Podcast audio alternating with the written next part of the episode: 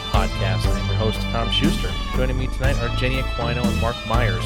Tonight we'll be deciding the most shocking twist in a video game, and we'll be reviewing our retro roulette game, Crazy Taxi 2, for the Sega Dreamcast. But before we get to all of that, what have you guys been playing? Jen, let's start with you. Yeah, so uh, I'll get the usuals out of the way. So I've been playing some Dead by Daylight, uh, still about one one to two times a week. Nothing crazy like I used to, um, and not too much to report here. We did um, we did have some uh, player test build playing over on my stream. If anyone missed that, I tested out the new killer who is Pinhead from Hellraiser which is really exciting. He's been on my killer wish list for pretty much as long as I've started thinking about who I'd like to have as killer in the game. Uh, I figured he's a pretty he's a pretty unique and classic bad guy, right? To have to have chasing you around the map trying to murder you. So I am very excited about that. Um, having him in the game, I'm excited about. However, his play style is not for me. I can say I tested him out. He's not my favorite killer I've ever played as. He's very complicated. He has so many different abilities and so many different ways to make a survivor's life hell. And I made the mistake of not doing my research before I started playing as him for the first time. And you definitely can't just jump right into him. You definitely have to look up, you know, what he's about. So I would say to anyone out there who has not played as him, once he is available to the general population, definitely do your research if you haven't already. Figure out how to play as Pinhead because he is very difficult. Um, I can say even if I practice as him, he's not. He's just not my style. Um, still fun. It was interesting playing as him and then going up against him. He has his box, so basically it'll be left somewhere in the map. And if a survivor picks it up, um, you hear his voice saying, "You opened the box, and I came," which is great. So I mean, uh, whatever's your kink, man. Yeah. well, you know, you know how they do. So, uh, so yeah, it's it's it was interesting. Um, but other than that, nothing too much on Dead by Daylight. However, I alluded to this. I believe it was our last podcast that Phasmo was going through some major game changes, and it was coming soon. So they dropped those game changes yesterday. Um, or I guess if you're listening to this on Monday, it was a few days ago. But either way, it's a brand new drop. Um, and I honestly don't know how I feel about it, oh. which makes me really sad. Trouble and, in paradise. Yeah, trouble in paradise. Uh, they literally, when they said they were doing massive changes, they weren't joking. They did a massive overhaul on Phasmo. They changed the way everything looks pretty much. Like they changed the way all of the equipment looks. They added a brand new device called the Dot Machine, or the I forget it's DOT something. Um, I don't know what it stands for, but it is an actual paranormal investigation device I had never heard about before. But basically, it's like a little device you put it on the ceiling or the floor or the wall, and you turn it on, and it emits this all these like little green dots, like a grid. So if it's the kind of ghost that interacts with this thing, you'll see it appear as like a white mist in the form of a person walking through it, which is really creepy. It's not creepy at all. Uh, but pretty cool. yeah, it's a nice little change that they added there. Um, but so many things are different. So all the equipment looks totally different. So I didn't even know like there's a there's a regular flashlight and there's a strong flashlight. And obviously you want to go with the brighter, the strong one, except they look different now. So I didn't know which one was which. Um, they have two new ghosts one of I think both of them maybe work with the dot machine. I'm not sure. I don't remember. I haven't even actually um gone up against the new ghosts yet, so I don't know. Um, I know one of them is totally invisible and you can only see it on the camera that you're holding in your hand. So that would be tricky. Okay. Um, they're way more aggressive. They're way faster. The sounds that these ghosts make now, like if anyone doesn't know, old school old school Phasmo, when the ghost was near you or when it was hunting you and it was super close, you could hear it doing like the grudge noise. I don't think you guys need me to do it, but yeah. so you know that's creepy. It freaked me out the first few times I heard it, but it got old. Um, now they do, and I'm not going to do that. I'm not going to try to do an impression of this because it would totally embarrass me. But it's it's a mixture of groaning, wheezing, and growling. It is so scary sounding. Like they did such a good job with the sound effect. Um, the ghost now, when it starts hunting you, your flashlight used to flicker. Now, if you're not directly near the ghost when it's hunting, your flashlight doesn't do anything. You have no idea it's hunting, which is insane. Uh, and if you do figure out that it's hunting, if you're holding anything electronic that's on in your hand, you have to shut it off or the ghost will come right to you and kill you. And still, you can't talk. You can run now, but only for three seconds. And after three seconds, you're out of breath and then you can barely walk. It sounds like they changed it to be more like that other game that just came out. Yes. So I know in the past I've said first I was a little nervous about Ghost Hunters Corp. I'm like, eh, they kind of copied Phasmo. But then I played it and I'm like, the two are are different enough where I feel like they could coexist. But now I feel like Phasmo made these changes and now they're starting to dip into the Ghost Hunters Corp territory where they're starting to be very similar. And I was telling Dan before, Ghost Hunters Corp to me is not really super solo friendly because the second that you start playing, the ghost can kill you. And you walk in the house and the ghost is like, you know, approaches you. You don't have that um like courtesy time that Phasmo kind of gives you for things to ramp up, for your sanity to drop, and then for the ghost to start getting aggressive. Um, and that's something I liked about Phasmo because you can play it by yourself as long as you get to know the game and you know strategy behind that part. But now the ghosts are so much more aggressive and more difficult to figure out and there's all these other moving parts to it now, all these changes and I feel like it's going to become less easy for someone to solo it. I was in a I was in a game last night for almost 40 minutes with four people, two of them got killed and then it was just me and somebody else and it was like impossible for us to figure out what kind of ghost it was and i've been playing this game for almost a year. I'm like level a thousand. Like there's no way. I don't i don't struggle with it anymore really but the new changes are just so much. I think they didn't even roll out a beta. They just like released it. So i know the game needs to be optimized i know there's still some bugs but i feel like I don't hate it. It's just a lot to get used to. And I feel like my like old Phasmo game is gone. So I have to like feel this new one out, you know? But it's still yeah. fun. Unfortunately, you know, for Mark, it's still fun. I'm not gonna stop playing it or talking about it. But uh it, it just know. it just seems like they for some reason made the game harder instead yes. of better. You know what I mean? well, so, yeah, for some people for some people, well, actually, most of the people that I've heard give feedback on it are pretty happy with it. Because um, I know everyone's biggest complaint is that the fear in the game has been lacking for a long time. So, like, they wanted to do this big overhaul, blah blah blah. But yeah, I agree with you. I think I think they made it a little bit too difficult. Uh, I don't know. I don't know. Like I said, I, I only played I think four games, and it took a really long time to get through those games. But it just seems so it's still an yeah. early early access right now. I kind of feel bad for all of our console friends who are planning on getting this game when it releases. It is so much harder now than it was when I started playing. Like I feel bad for these people. Yeah, the, uh, so we'll see.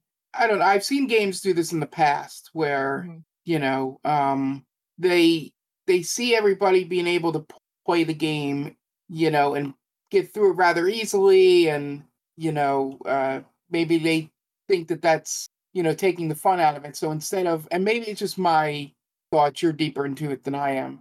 Um, but instead of adding the stuff that you're telling me they added, instead of making like, I don't know, something different rather than like make the ghost harder to not run away from, you know, is, right. you know, maybe, maybe make a ghost that like stalks you, you know, y- you know, to up the fear factor you know something like like something different if yeah. you know instead of when they're hunting they're hunting like and and that's it yeah. like maybe yeah there's a ghost that's sort of not to plug our other podcast but like the um like the uh the uh what's it called the the poltergeist that i had in our stranger daemons campaign where they just get in your head mm-hmm. or they whisper something to you right you know that could have upped the fear factor without making the game harder for new players yeah you know? I i totally agree with you i think the uh the learning curve on this game went up real real high when they released these new changes and i do i do know that they've been working to make the game more difficult because there's so many people who not brag because that has a negative connotation, but so many people were were able to fly through the game like, you know, speed yeah. run it practically because they got so used to things being kind of safe where in the past you could go into a locker in a closet and as long as you were holding the door closed you could yell at the ghost all you wanted and this stupid ghost is standing outside like i want to just kill him but i can't get in yeah. but you know that doesn't make sense because ghosts can walk through walls so why was that a thing so then they took that and then they just like blew it up immensely with the with the difficulty where like i said now if you're not next to the ghost and it's hunting you don't even know it's hunting like it's really, really difficult. And they also have a speed boost now, the ghosts. I don't know if I mentioned this already, where if they see you, they're so much faster than they were initially, even when they first gave them a speed boost. Yeah. So it's almost impossible if you're not able to like turn a corner really fast to break line of sight, you're not going to survive. And the people that I played with yesterday died so quickly. Like we were on voice chat. And as soon as I heard them say, like, oh my God, I'm going to die, they just died. Like they didn't even have a chance yeah. It's crazy. So I don't know. We'll see. I'm I'm looking forward to seeing what people think. Um and I'm looking forward to playing it more too, obviously, and feeling it out. And I'll I'll let everybody know. But uh, if anyone listening has any opinions on it, please share. I'm interested to hear your thoughts. Um, but yeah, other than that, and our retro roulette game, we've been doing It Takes Two, which has been a lot of fun. Um, trying to think. I don't think I've really played Oh, I, I'm still playing Pokemon oh, Unite oh, nice. too. That's my other game that I've been pouring a lot of I. I downloaded into. it, but I, I um, haven't. I yay. haven't started it yet. Okie doke. Well, it's a lot of fun, and uh, I'm still, if anyone cares, I'm maining Charizard because how can I not? Oh, man, first of course. I mean, yeah. that's that's um, what you do. Yes, he's he's good. So you have Pokemon that are um you have your support Pokemon, then you have your super offensive ones, and then you have have like the all the I think they call them all rounders or something like that. So that's what he is. He's he's like a decent amount of speed, he's a decent amount of defense, and he's a different decent amount of offense. So I kind of like that. I've never really been one to like go to either side. I feel like in general, uh, maybe more support than than anything else. But I do like having the offense angle on him as well. So I'm playing as him, and then Ninetales is pretty fun too. But uh, yeah, I definitely recommend anyone listening if you like Pokemon and you like uh, um those, those MOBA games, recommend giving uh I don't know if it's going to be a permanent thing. So if you're thinking about it and you haven't done it yet, I would download it just to make sure that it's, you know, something you can get for free. Mm. And they're adding I think they're adding Pokemon I don't know if it's September 1st or sometime in early September they're adding some new ones. So if anyone cares about that, you got to catch them all, right? So Yes. So Jen, how many tails does that one guy have? Oh, I don't know, like eight or something. Okay, so make sure. Just the, yeah. you know, gaming convention. Yeah. You know, if he he has eight tails, but they call him nine tails. Yeah, yeah. You know, it's an inside joke that none of us get.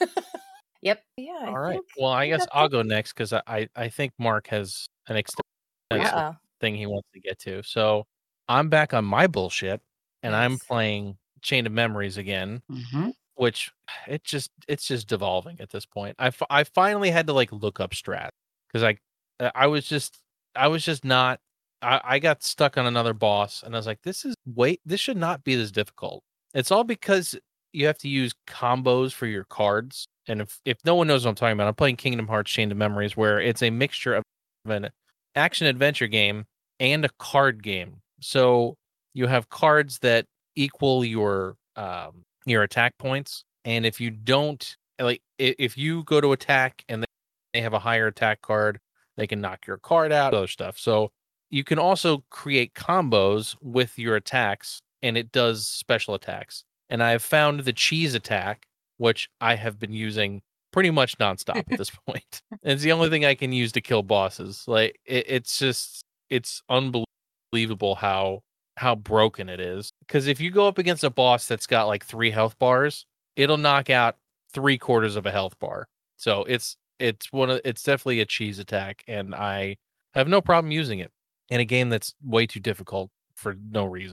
Other than that, I've been playing WWE 2K16. If you haven't if you haven't tuned into our our Twitch, we just did a uh a, a fun little thing where we did a a uh, Royal Rumble to determine our final our fantasy football draft order. Uh, it's something fun that we started last year, and I think it's going to be a, a, staple moving forward. But uh, as we were getting ready for it, I decided I was going to play a little bit of it, and there's a reason I don't play it. It's it's probably the worst WWE game I've played. It's not good. It's not good at all.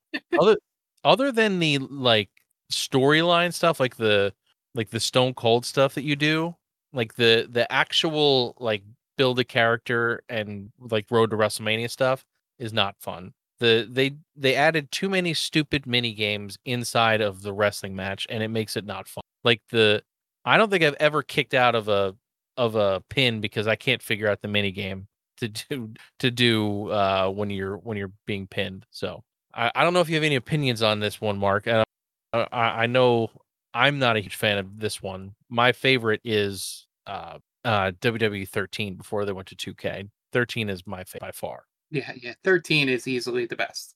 Um, because I still have that for the PS3 with all my creative guys on it. Yeah, I still have it for the 360. It's like the one of the last WWE games I purchased uh per, that I purchased on disc. Yeah. So I had it for forever. Yeah, yeah. The uh and it was yeah, one of those exactly what I did. Yeah. All right, so that's that does it for me, Mark. Uh, let right. us know. Let us know what you've been playing, and then yep. we'll get uh, your. Yeah, uh, I will end it with a special um five minute rant, and exactly five minutes because you'll um it'll be spoiler. It'll be spoil. It'll be spoiler full. So Mark will time it yeah. so we can put we can put the uh in encryption. Yeah. All starts with um I don't know if I mentioned this in the last podcast or on a stream, but I finally uh, survived a game of They Are Billions, um, the the strategy zombie game. Um, it's only taken me about a year and a half, um, and I had it on the easiest settings you could possibly put it on, and just barely survived. Um, so I don't know if I'll continue playing that game, but that now that is like the uh, the thing when I finish the road in Death Stranding. I'm just like done. um, I have downloaded uh, Madden 22 because I do the uh, the EA monthly thing um, on PC. Uh, so I got it a few days early, so I've been playing that since before it came out. Um, it's Madden. Um, I haven't got any of the goofy um, bugs, but I, I did get one um, where it just wouldn't like it took a while to snap the ball, like they wouldn't set the ball down. Um, but that that's happened in every Madden. It's it's fine. Um, the animations are good. The you know everything else around it really isn't isn't too much improved. I the only thing I really like is the way they've streamlined um, upgrading your players.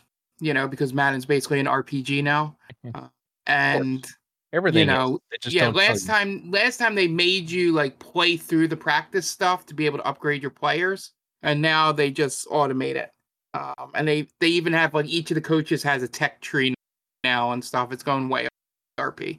Um, so since they're taking that from FIFA, um, that can help you upgrade stuff and things like that. So it's fine. You like Madden, you'll get it. You'll like it. Um, I'd wait a few weeks. I'd wait till like mid September, um, till they get all the major kinks um, uh, worked out. I saw one that was on Twitter where uh, the uh, center never snapped the football um, according to the game, but the football was just floating in midair.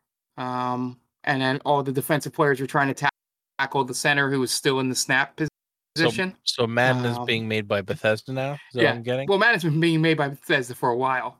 um, the best was last year when um, the ball basically ricocheted off like the entire team that was on the field and then got caught for an interception.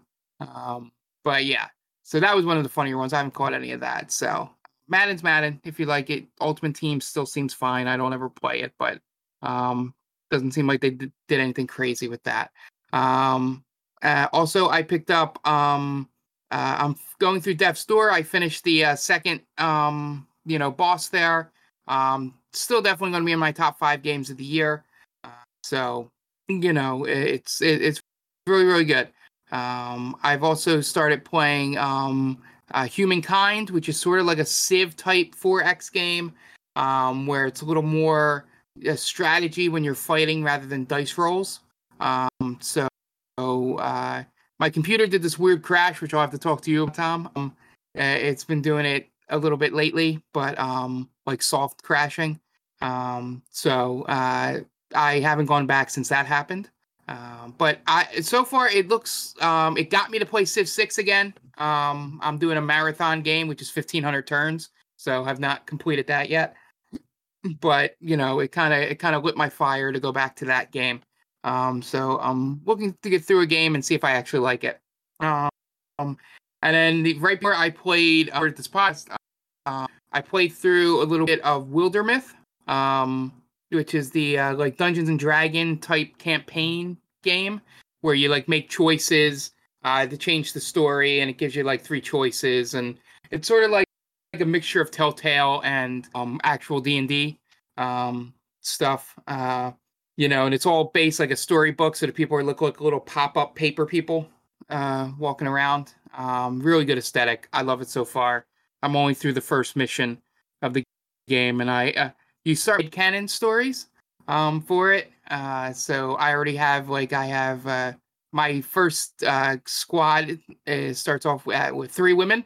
Um, uh, I put it that they were you know in my head they're all friends. Um, two of them uh, may have feelings for each other, and the other one is just a friend. Um, so, uh, so because they give you a romance choice um, at one point. Um, so I was like, yeah, sure, why not? We'll have these two, you know, have their will they, won't they throughout this campaign um, thing. So it gives you choices like that, and then you can decide whether what equipment to give what, and that can upgrade. Um, you know, if a certain person finds it and and they give it to another person, it might up their like trust or friendship meter, things like that. Seems good so far. I'll check back in next podcast when I've gone through a campaign um, to let you know. And then the game I was literally playing like minutes before we started that WWE stream. Um, I finally played through um, a, a, good like hour or so of Boyfriend Dungeon. Um, and that game is exactly what Jonathan described it as to me. It is a little mix of Hades, a little mix of Persona, um, and it is definitely entirely my shit. Um, so uh, so far I've met three swords. Um, one is a fencing sword, who looks like Idris Elba. Of course. Uh, the other one is a regular like scimitar, um, and he seems like an asshole. Um, his name is Sunder.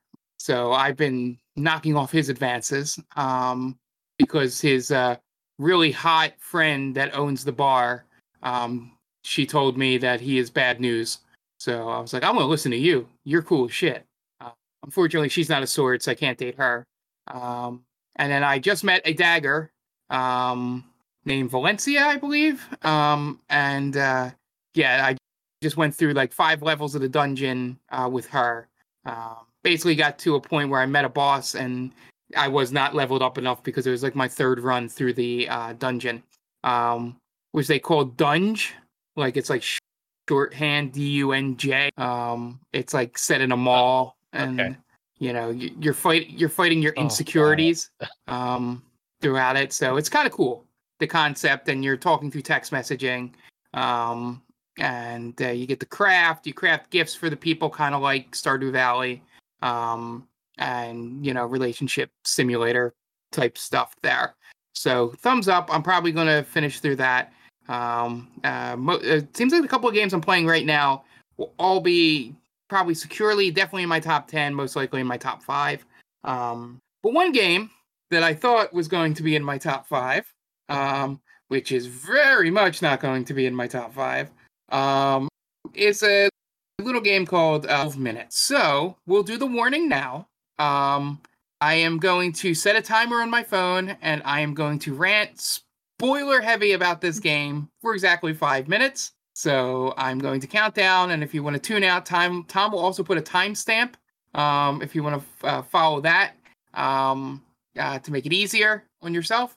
Um, but I need to just vent about this game because uh, the opinions I've heard about it, um, you know, range. It, it, it uh, Jeff Gerstmann said it best on the Bombcast. Just uh, you know, then then I could come up with. He says um, he's heard opinions from people that have played 12 minutes and people that have finished 12 minutes. Apparently, there's and, a very big difference. And they yeah. seem to be two different people. Um, so anyway, going to start the timer in three, two, one. What the fuck is this game? Um, so uh, to start off, um, Quickly, It- Mark. seems like uh, Daisy Ridley uh really doesn't know an American accent um because it really doesn't sound like anything. It just it's just her talking without her British accent. Okay. Like there's no attempt at dialogue like dialect or anything. So that threw me off for most of the game. Um and apparently uh James McAvoy only knows how to speak Philadelphian because he said water Water. um, in it, Wow. water.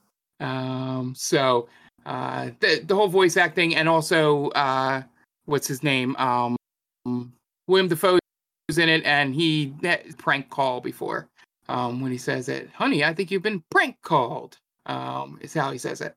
So anyway, so you go through um, real fast in the first minute or so here. For those of you that are listening that played it, um, the mechanics are kind of wonky. I do enjoy the point and click adventure of trying to figure out a puzzle and doing certain things. Um, I got three quarters of the way through the game and finally just looked it up because I wanted to finish it. Once I figured out the twist, which I'll get to in a second, um, I was like, fuck this, I just want to finish it.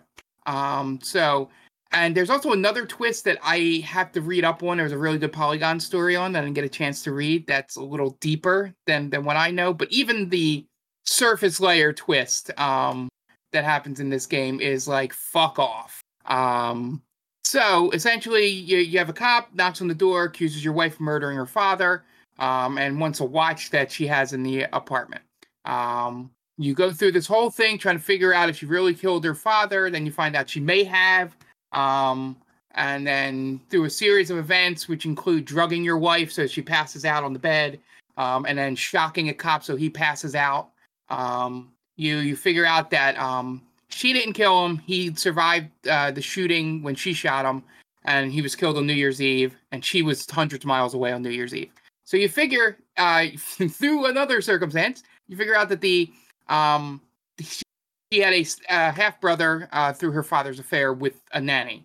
Um, so you figure, hey, it must have been the brother because the father said monster, and that was what your mother used to call um, the the bastard offspring or whatever terminology you want.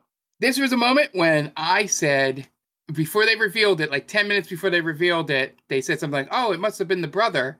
Um, you know, his mother had a flower name, and I went, "Oh, fuck," because in the first um uh like scene of the game when you just go through the regular 12 minutes um your wife is pregnant and she shows you baby clothes and the baby clothes uh, says the name dahlia on it um with a flower on there. Um so this is when you find out that you're your wife's half brother who you've also impregnated by the way. So there's incest and incest pregnancy um in this game. And you also killed your father. Um and this is supposed to be oh shit man this is crazy. Um to which i a wanking motion to it um it was the simplest like twist to a story you could do in this like what's a shock twist we can do? Um and it was the simplest one have them be related. Um nothing deeper than that. They throw a dumb thing in there about the cop's daughter having cancer and you know that doesn't really pay off outside of you convince this very sweet young teenager to tell her father not to murder two people um because the one person is not a murderer. Um so and then the very very end of the game um you do some like eternal sunshine of the spotless mind shit um where you make your yourself forget everything and i guess that's how you start dating your sister wife um at this point um so uh, there's something deeper to that story that I didn't catch that apparently is in this Polygon story that I want to read. Um, so uh, yeah, I got about 30 seconds. So uh, the one cool part about this game um, is that uh, once you finish the second ending, because yes, there are two endings. There's three endings technically, but you only get to see two through one playthrough. Um, it basically erases your save and you start from the beginning again. That's a Uh. Yeah. So to get the third ending, you have to play through the whole game, get the first ending again, and then get the third ending. So yeah. So that's it. Rant over. Uh Wow. do What a- not hate. Thank you.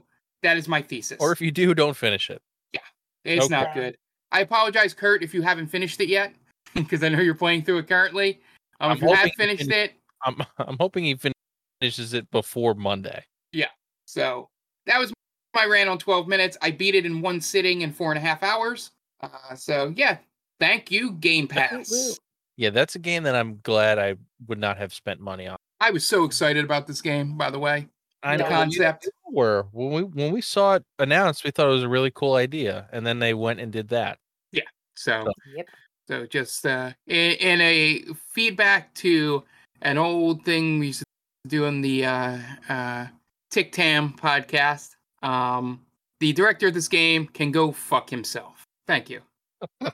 Moving on to the news, Jen. Anyway, yes, Jen, let's get to the news. A lot of stuff has happened over the past couple Yeah. weeks.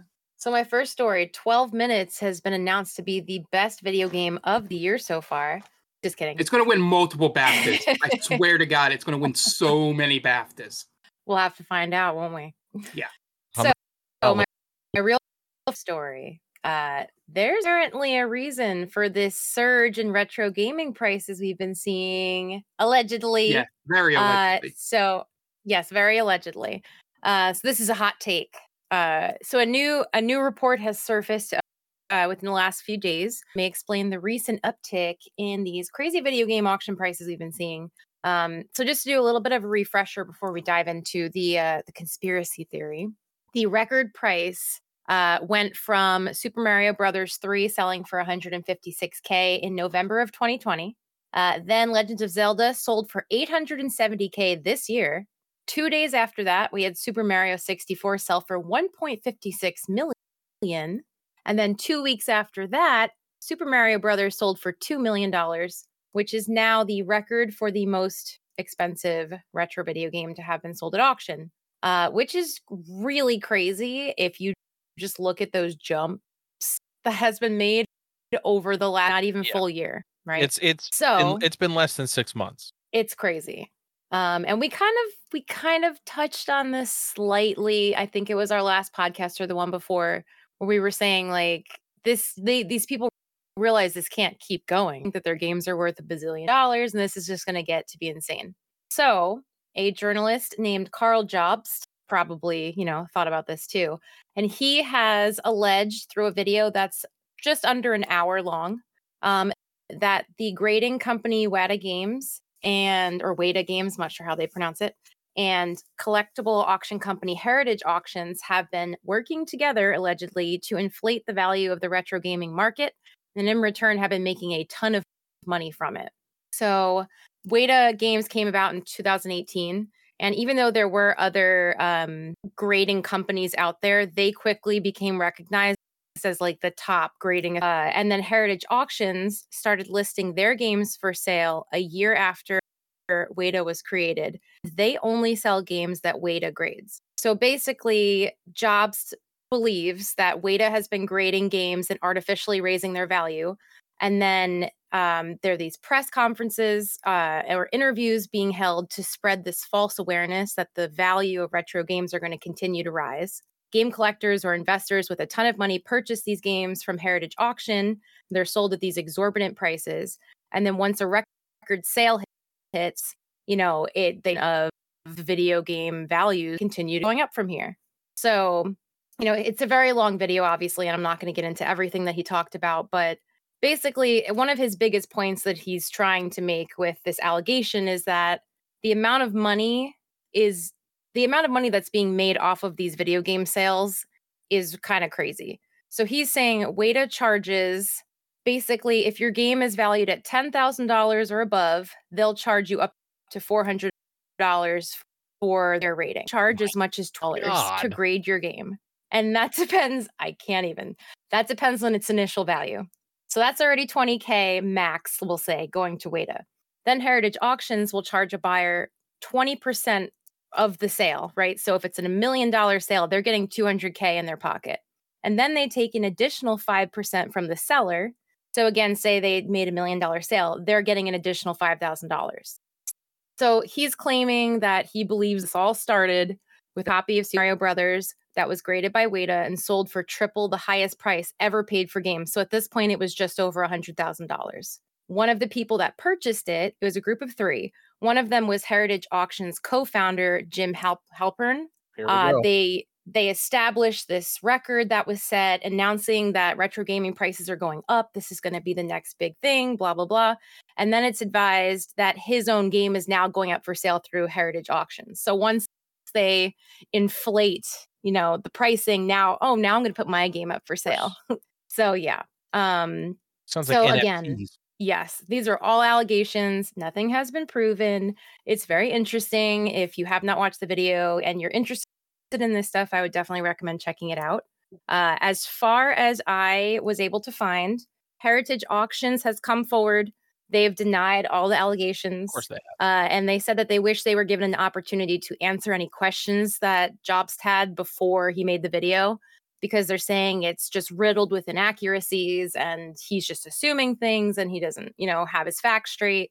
Um, and Wata, as far as I'm aware, has not responded at all yet. They so won't. I'm not sure. They won't. Yeah, I don't think they will. Uh, but this whole thing was very interesting. Um, very interesting to uh, to research for today's news section. I know you guys probably have some thoughts if you want to add Yeah, on to so- anything. from from what I've watched, because I didn't watch the full hour video, because I, I actually watched some of it. The one thing that kind of turned me off on it, and maybe it's my, you know, n- not to bring this up every so often, but my um uh, journalistic background is one of his sources for part of this. Um, the allegations is a conversation from a son to a father, um, and not really any evidence. Um, and that could just be somebody coming to him to, you know, you know hurt someone else like it's not like i need for that I, forget what the exact claim was but you know it's just i i just want a little more evidence from his side uh, of of like that one thing and it seems to hinge a little bit on most of the stuff coming from this. Um but it this is this is as our friend Ant would say this is capitalism baby.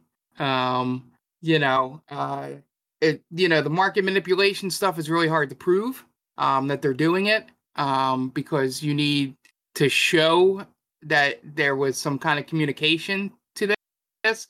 You can put anything up for bid for any amount of money, Right. can buy it. They're just dumb to buy it.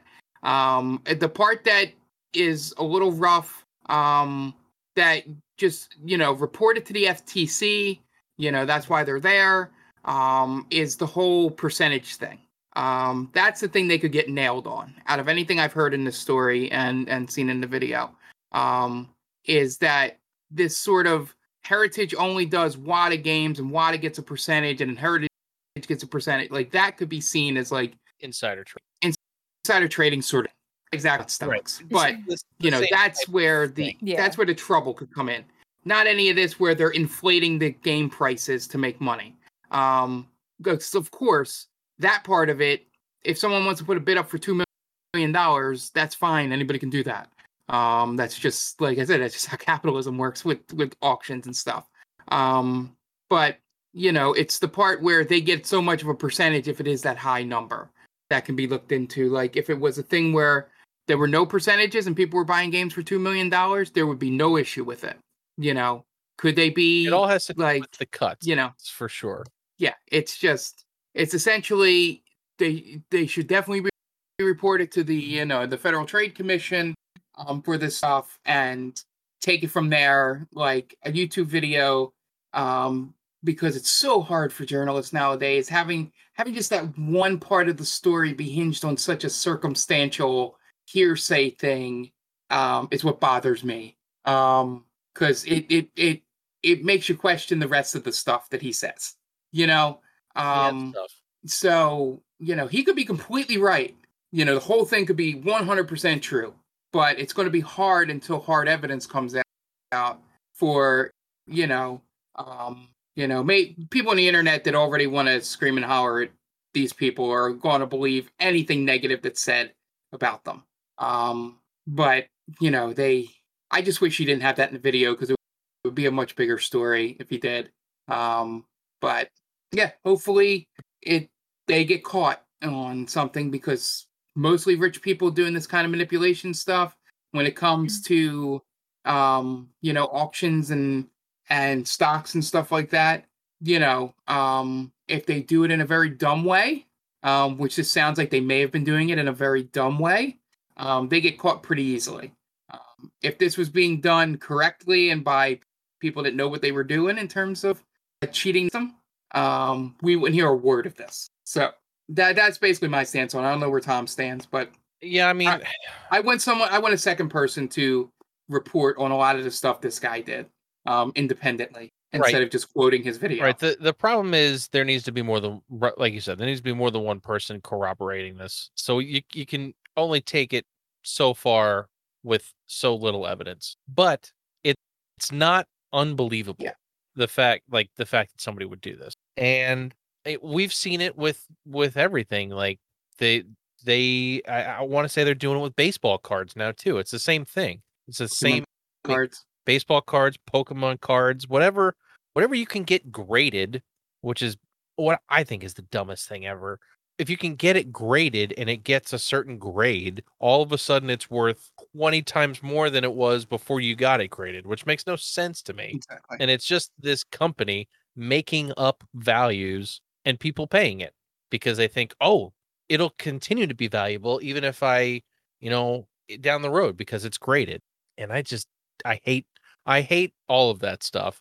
Because it just inflates prices for no reason. And people who want the stuff, like because they had it as a kid, can't get it because because rich people are hot or grabbing everything they can, hoping that it'll be their next big investment. And it just doesn't belong in retro gaming. And it's killing. I think it's personally, I think it's killing the retro gaming scene a little bit because people can't buy games anymore. And I th- I feel like when that happens, uh, people go and and and see their Uncle Vim. You know, yeah. It's I just feel like that's that's what happens when stuff like this starts to happen, and, and no one can afford a game anymore. It's just it's just getting a little crazy. Yeah. And and me being a retro gamer, it sucks even more because I can't buy I don't buy games anymore. I haven't bought a retro game that's that wasn't a disc in I don't know, I couldn't tell you how long. Like I I won't purchase cartridges anymore because I have flashcards for everything because of stuff like that. And it's just it's killing a cool hobby. Just like, you know, everything else. I feel like this happens with all, all hobbies. Somebody comes in tries to make make it a money thing and then it's not fun anymore. Yeah. That's just that's my my rant on it. Yeah. I have to agree with um what Mark said. I would really be interesting someone else in and do their own research and come in from you know a, a, fresh angle on it and see what this person is able to uncover um, and i do hope that they are you know investigated by the ftc and we get more information on this i think it could prove to be very interesting to see what's found um, but yeah I, I also agree with tom i think i think this is putting a huge strain on the retro gaming, like real retro gaming collectors that are not millionaires yeah. that are looking for their next big investment, as he said. Mm-hmm. Exactly. It sucks. It really sucks. So, um, yeah, figuring we should probably move on to a, something a little, little bit lighter after that. yes. Um. So yes. Let's not. so, uh, I know I'm gonna say this game wrong. I know Jonathan has corrected me in the past, but I don't remember if it's correct. So I'm just gonna go for it. Genshin Impact. Genshin. Genshin. Okay. Genshin, Genshin Impact is welcoming Aloy into their game. I don't know if you guys yep. saw this. Um, she is no stranger to guest appearances. She's shown up in Fortnite and Monster Hunter World so far. Uh, so now she's going to be in Genshin Impact. Uh, there is a trailer available currently. It, it's pretty much a teaser trailer. It's not really um, showing her off completely, um, but she looks super cute her main weapon in the game is going to be her bow and she does appear to have other abilities they do show her wielding some kind of device um, that she you know helps her freeze her enemies in place momentarily so she gets an advantage during battle um, but from what i saw it looks pretty cool i haven't played the game i've actually considered playing it before i started playing monster hunter world i actually was going to start playing genshin impact but i went with monster hunter because i was looking forward to rise so i wanted to get started on that um, but I would definitely recommend if anyone is a fan of Horizon Zero Dawn and Genshin Impact, obviously, definitely look out for that. But even if you've maybe been considering playing in like Horizon, I feel like this is a good time to give it a shot. Um, she is going to be available for free starting September 1st for anyone on PS4 or PS5. And then with the following update after that, she'll be available for all other consoles. So if you're PC, you have to wait, a little bit longer, but that's okay. Um, but yeah, I wanted to throw that in there. And then speaking of Horizon, we have unfortunately some bad news Oh. regarding our red-haired bombshell. Uh Horizon Forbidden West officially has been delayed until February 18th No. of 2022. Um yeah. Mm. We we were expecting to see this game released at the end of this year, but also I think we all knew that that was really not going to happen. Um initially it was believed to be on track for the holidays for this year, but they had a lot of issues with motion capture tech and actors availabilities with the pandemic and it just kept kind of delaying. So I believe they're taking, you know, their time with this and if there's one thing we've learned from good old cyberpunk, it's that games sometimes need to be delayed long enough to ensure that they actually Yeah, they work do. correctly. Yeah, they. Yeah. So pre-orders, I believe, are starting on September 2nd, and they are announcing more information at that time as well. So hopefully we'll we'll continue to, you know, get updates and hopefully we don't have to wait too too long. But I absolutely would rather have this game be delayed until it's it's perfect and it's ready to be played. I don't want to get some, you know, buggy hast, terrible Yeah. game and be let down. Yeah. So Yeah, we don't need that. no. Yeah, yeah. I, I kind of saw this one coming just from uh the people I, I've been listening to, um, especially Jeff Grubb um over at GamesBeat, um, saying that this has been in the works for a while. They were just Yeah. waiting for a time to announce it.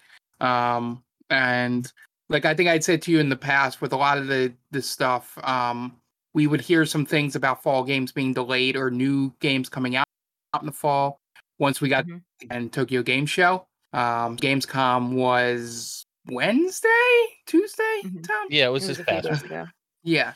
Um, yeah. So no surprise that this came at this point. Um, I'd rather have it. I, I think it feels more like a, s- a Q1 game than a than than a Q4 game. Uh, to me, um, it does. It it, it feels like um, it's one of those games that you can put out a DLC later in the year um, to get everybody revved up for Game of the Year if you're worried about that.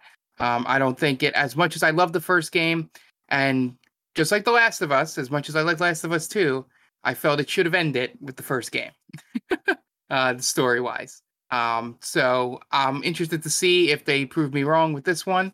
Um, but for me, it just doesn't seem like this game has the impact to be in a uh, November, December time frame with your Call of Duties and and um, you know things things of that nature. Um, it, and at least not yet. It's not that time of year is mostly uh, meant for you know those games tend to dominate the market. So get it out of there, get it in Q1, um, have it sit on its own so it can sell millions and millions of copies. Yeah, hopefully, hopefully it's an amazing game. I agree. I think we, Mark and I, um, I, I know nobody probably knows this. We had done what was it, almost like a two-hour, very in depth yeah. cast a long ago about Horizon Zero Yeah. Dawn, and I think we both agreed that the way it ended, and at that time, obviously, we didn't know that there was going to be a second one. I think we both agreed the way it ended was like a perfect, you know, everything tied up really nicely, and they left you a little hint where you know i guess they could do a second one if they wanted to but they don't have to so hopefully this second game doesn't kind of leave a bad taste in everyone's mouth about the series they, they will be series i don't think it will but i you know i'm looking forward to it i hope i hope that it surprises us and it's like yeah, it, it feels someone said, "Oh, that game made a whole lot of money. You know, we need a sequel." You know, it it, it kind of has the video game feeling of, and maybe there's a better example of this, but it's the one I always go to. Um, it has a very video game esque feel of like Rambo, um, where First Blood is really good, and the book itself is a really good, sl- solid ending, um, which makes sense with the movie, and the and the movie or it makes sense with the story, and then the movie's ending's a little different because you know they wanted to open up the possibility of, of eventually maybe continuing with this Mhm. character because it's the 80s and you know a lot of movies were character driven right. um you know so that's what i feel like with this is aloy became real popular went on all those games you you ended the game real well and so you had to make a second one um i don't believe in, in another sense i don't believe the last of us people when they say oh we were planning for a second one the whole time um i i don't believe that was the case um with that i think they saw the popularity and then Neil Druckmann went, "Oh, well, I, yeah, I can. I I have ideas floating around, Mhm. you know, but um, I even think, and you might not be of this opinion, Jen, but yeah, final word about uh Horizon. I don't even think the Frozen Wild should have been released. Um, I don't think that was needed um for it, but you know, video game company has to go make money, so that's why that least. But you know, it's it's sometimes a purist in me that when you tell a good story, just constantly going back to the well will only ruin it unless if you come up with something fresh. And hopefully, whatever this thing they're coming up with isn't just some kind of other thing that's also corruption. right. You know, It and which would be a big letdown. It kind of seems like it's looking like that, honestly. Yeah, I know. hope I agree with you. I hope it's something totally fresh, like you said. Um, for me, Frozen Wilds was my way of coping with the fact that Horizon ended. but I, I don't think it was necessarily necessary either.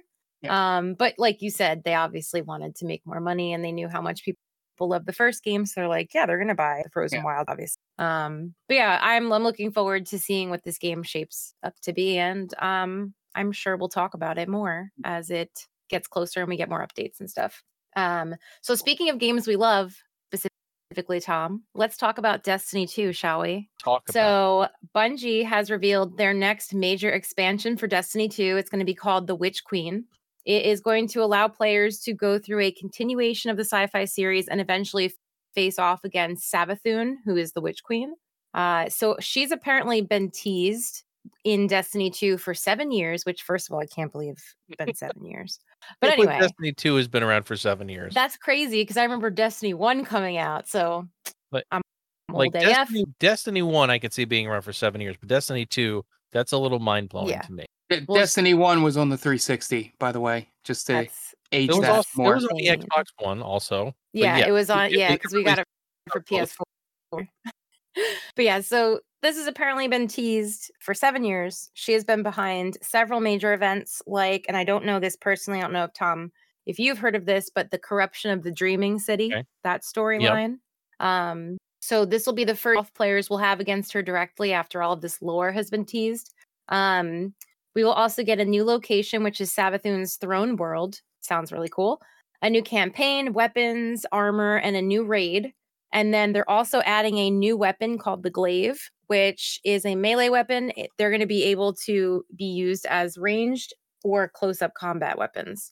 Um, and then we will also now have the ability to customize weapons with specific abilities, mods, and stats. So they're they're putting a lot more personalization options into weapon customization. Just I just Um, hope they don't make so the one gripe I had when they started doing that was they made um they made shaders and I hate hated that. So I hope they just throw that out and go back to the way Yeah. it used to be. Uh, so here's the timeline we're looking at. So September 10th is going to start us off. It's going to be the season of the Lost. I think they said it's campaign 15 or 17, something like that, uh, or season, I should say. Excuse me. Um, so season of the Lost is going to set the stage for the Witch Queen, and then we have Bungie's 30th anniversary. So they're doing some free events. It's going to be called Dares of Eternity. They're also doing a purchasable pack of cosmetics. There's going to be a new exotic weapon, and they're also bringing back the infamous Loot Cave dungeon and rocket launcher. Yes. So that's you know, if you're an OG Destiny player, you'll know what those things are. They're bringing back the Gjallarhorn. Oh gosh, it's gonna be. I'm I'm kind of looking forward to that. I kind of want to dabble in that a little bit again for old mean, time's sake. We got it. Yeah, So we can play it. yeah. and then it- yes. Uh, and then following that, we'll have the Witch Queen season coming out February of 2022. And then they actually also announced beyond the Witch Queen, they're looking at the next major expansion called Lightfall. And, and then the final shape, which will be their dramatic conclusion to all of this that's been going on over the last 10 years, which is wild. Yeah, so is. they have a roadmap for us, or for Tom mainly. So, Hit me.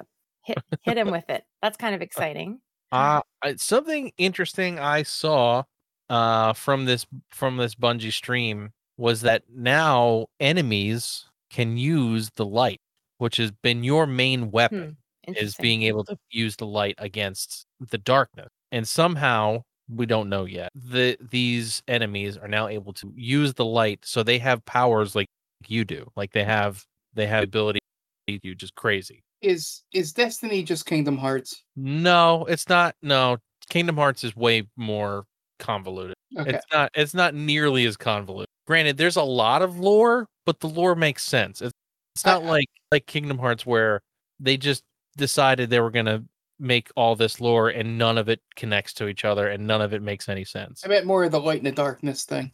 Oh, that well, not really that either, because the the light is what keeps um keeps the guardians alive. If they didn't have the light, they would die. Which is spoiler warning for anybody who hasn't played Destiny two. It's the reason Cayde Six dies is because his his uh, what the hell are those things called? His He lost his smile. no, his little uh, his little companion gets destroyed know. His ghost. Or, his no, ghost not gets ghost. Yeah. destroyed. Yes, your ghost is correct. His ghost gets destroyed, which is the thing that can bring him back to life. So, and he know th- without the ghost and the light, he can no longer live. So that's if he dies, rather. So, and that's what happened. That's the main point of the whole beginning of Destiny 2 is that you lost the light and you got to get it back. So it's interesting that the opposite, the Yeah, opposition That's weapon. kind of cool. Um, well, to wrap up the news, I figured this would be a good time to talk about some other new things that came out that were announced at Gamescom that are uh, coming to Game Pass. So uh, we talked about this briefly off stream. Forza Horizon 5. Um, we got a look at new gameplay and some cover cars that's coming out November 9th. So I'm I'm looking forward to that game. It looks really good. I know we were talking about this. I know Tom obviously. totally co-op Yeah. it because that's the beauty of that game is you can co-op Yep. uh Forza. That's awesome. Um, my favorite announcement, Back 4 Blood, will be coming out day one for PC players on Game Pass. So that's awesome. We'll be playing Um, that too.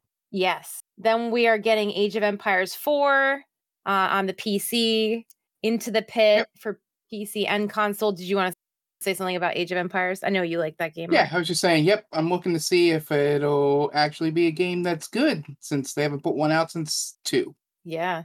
Um, we had eight Into the Pit uh, for PC and console, Crusaders Kings 3 for PC and console, Ah. Psychonauts 2 for both, uh, The Gunk for both. Ooh, And the then- gunk. What? The gunk. The Gunk. Such a good name. It's sounds great. And then they also announced 10 humble indie games, which will be available on day one as well. Um, and then they also announced a few updates and DLC that we're getting. So um, I know Microsoft Flight Sim is getting major updates, which I know there's a cult following behind that game. So I'm sure that's exciting for those players. Uh, I'm excited air racing. there's It air racing. sweet. That's cool. Yeah. Like it's it's it's if you've ever watched on television, it it doesn't do it justice. If you see Yeah. air racing in person, it's like the craziest thing you've ever watching dudes fly super fast through pylons. That Without hitting them. very scary. I don't know if I'd be able to handle watching that live. It's pretty awesome. Yeah. Well, that's cool. Um, we have State of Decay 2 coming, Borderlands 3 themed Making Mayhem update in Sea of Thieves, and Wasteland 3's Cult of the Holy Detonation. So those were some, um, I guess, bullet points from Gamescom. I don't know if I missed anything that you guys wanted to mention as well that you found exciting. You, you covered pretty much everything I'm looking forward to. I I don't know about mean, Mark. I'm interested in the uh um see if the Call of Duty multiplayer is good because you know the Modern Warfare one is starting to get to the point where cheaters are all over the place. Mhm. Um, so it's not as fun anymore. so many um, cheaters. I heard about that. Yeah. So, um, but it's World War II guns, and anyway, but Laura Bailey's in the campaign, so yay, I guess. There you go. Um, yeah, there was a there's a Durgan game that I saw on on the uh, opening night live, Jen. If you want to try and figure that It out, looks- it um, looks I like- should have wrote it It down. looks like Panzer Dragoon. yeah, yeah. It There's looks there's a like Durgan game, spiritual- Spiritual sequel. to that. So and I am definitely checking out Dope Dope Dopev or Dopev. That Tom, I don't know if you saw that really cute game that was uh like Oh, is insane. is that like the Pokemon MMO? sort of thing. thing? Yeah, that was at the end of opening night live. Yeah. Yeah, it was like I was like, "What is this game?" Um, but yeah, yeah, that that's the only other games outside of that. um, that I'm looking forward to. Um, yeah, it was just Gamescom was fine. You know, I I, I want to say one thing before we um you know move on, and I think you guys may share the same opinion. I have a feeling that if the ESA doesn't get its shit together, I think Geoff Keighley's basically going to have E3 in June. Like his like his thing is going to be E3 from here on out. Yeah, I'm, because he- he's pretty much taken over everything at this point. Anyway, he's he's the only person that people trust at this point. Yeah. So yeah, and and the shows are fine. I mean, he's as neutral as he can be. I mean, he is basically Kojima's best friend. So yeah, so you take some of that stuff with a grain of salt. But stand for Kojima, Kojima. but other than that, he's fine. but he also what there was one game. Oh, when he was talking about Jet, and he basically made that political comment where it was like Jet is about a game where resources are being drained away and the climate is getting bad. He's like, oop, a little too close to home. Um, which goddamn Geoff. Um, but yeah, yeah. So I think I think if the ESA doesn't get its shit together and the companies because uh, from what I've heard of how his thing works is they pay a certain amount of money to be on his show, and you know it comes back great. You know to get a spot in either the game awards or these things he does. Um, because you can have every every system on one show. Like it's not segregated, and they can have their own things if they want to have their own special things at other times of the year. But I think he's going to be taking, yeah, he's it's going to be Geoff Keighley stuff because he's you know system down pat for everything and getting sponsorships and also. And I'm kind of glad because it it it, it seems like a good show. Um, it's not as boring as some of the you know hour and a half, two hour you know uh, brand only press conferences can get. Um, just because he's an entertaining host. Um, but yeah, that's what that's what I liked about opening night live. And just let you know, if the uh, update for Death Stranding because they're adding like story stuff and like a racing circuit um to the game. In the GTA.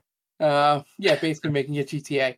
Um, if it's a free upgrade on PS5, I will check it out. But if I have to pay anything, even if it's like ten bucks, like FF, um, eh, eh, like a remake or something else was that I had to pay ten dollars for, um, I'm not going to do it. But that was the only other game that would that I would even have, you know, uh, that's coming out this year that I'm looking forward to. But um, I recommend anybody out there if they just want to go find that opening night live press conference does a really good job to get you hyped for a whole bunch of games and uh, showing things that you probably didn't even know about or think about or seeing in a larger, you know, more like gameplay of something. Um, it's probably probably one of the best shows for that type of stuff that I've seen since the uh, that really wholesome the wholesome cast or whatever that was around E3, um, where it was like every game was like, oh, hmm, as I went through. So yeah, it's on that. All right. Uh, does that do it for the news, Jen? That wraps up our news for this podcast. Okay. Well, then it's time to get to our main topic, which is we after the whole debacle with 12 minutes, uh Jen got to thinking and, and thought, well, what's the actual most shocking twist in a video game? And we decided we're going to decide on this podcast what is the most shocking twist in a video game. We've we've compiled a list. Each of us has three entries, and we're going to have them battle to the death. Uh, so, Jen, since this was your your topic, why don't you go first? Okay. I'm torn on which one I should open with, but Go- I guess- the least obvious to most obvious, least or obvious most, to or me. most obvious to least obvious. Okay.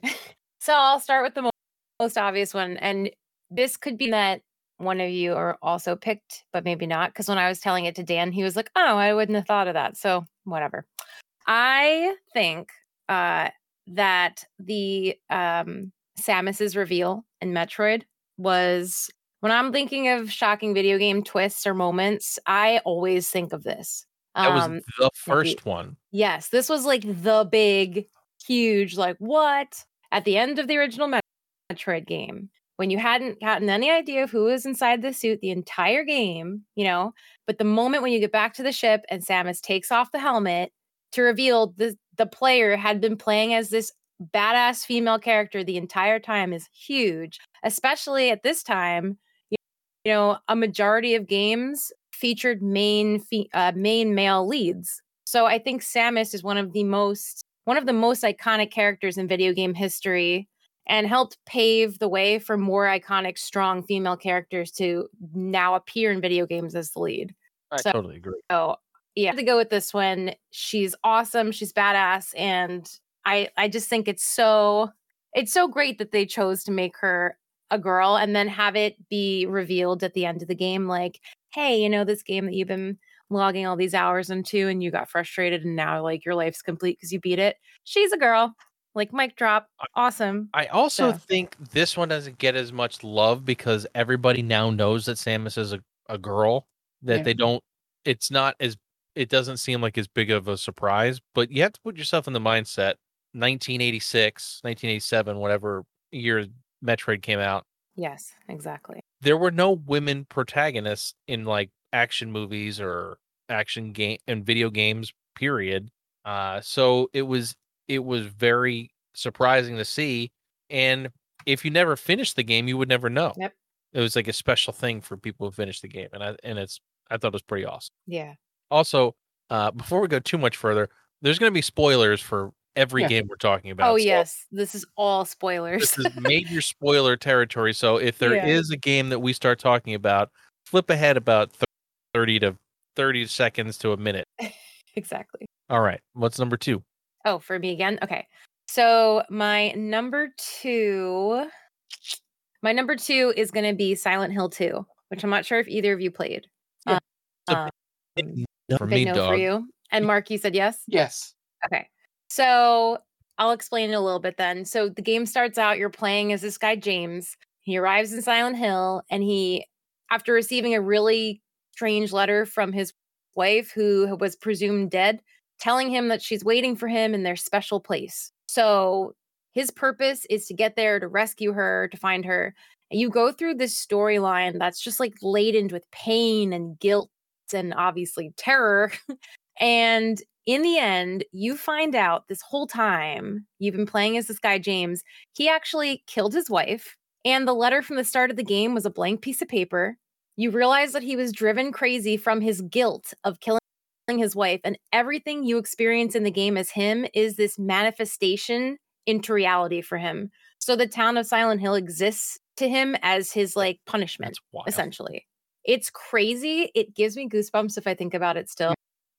It's such a twist. Um oh, it's so good. If you guys haven't played Silent Hill 2, obviously I just ruined it for you, but it's still worth the playthrough just to see how it plays to- out. To be And- and- fair, these games are all like 20 years old.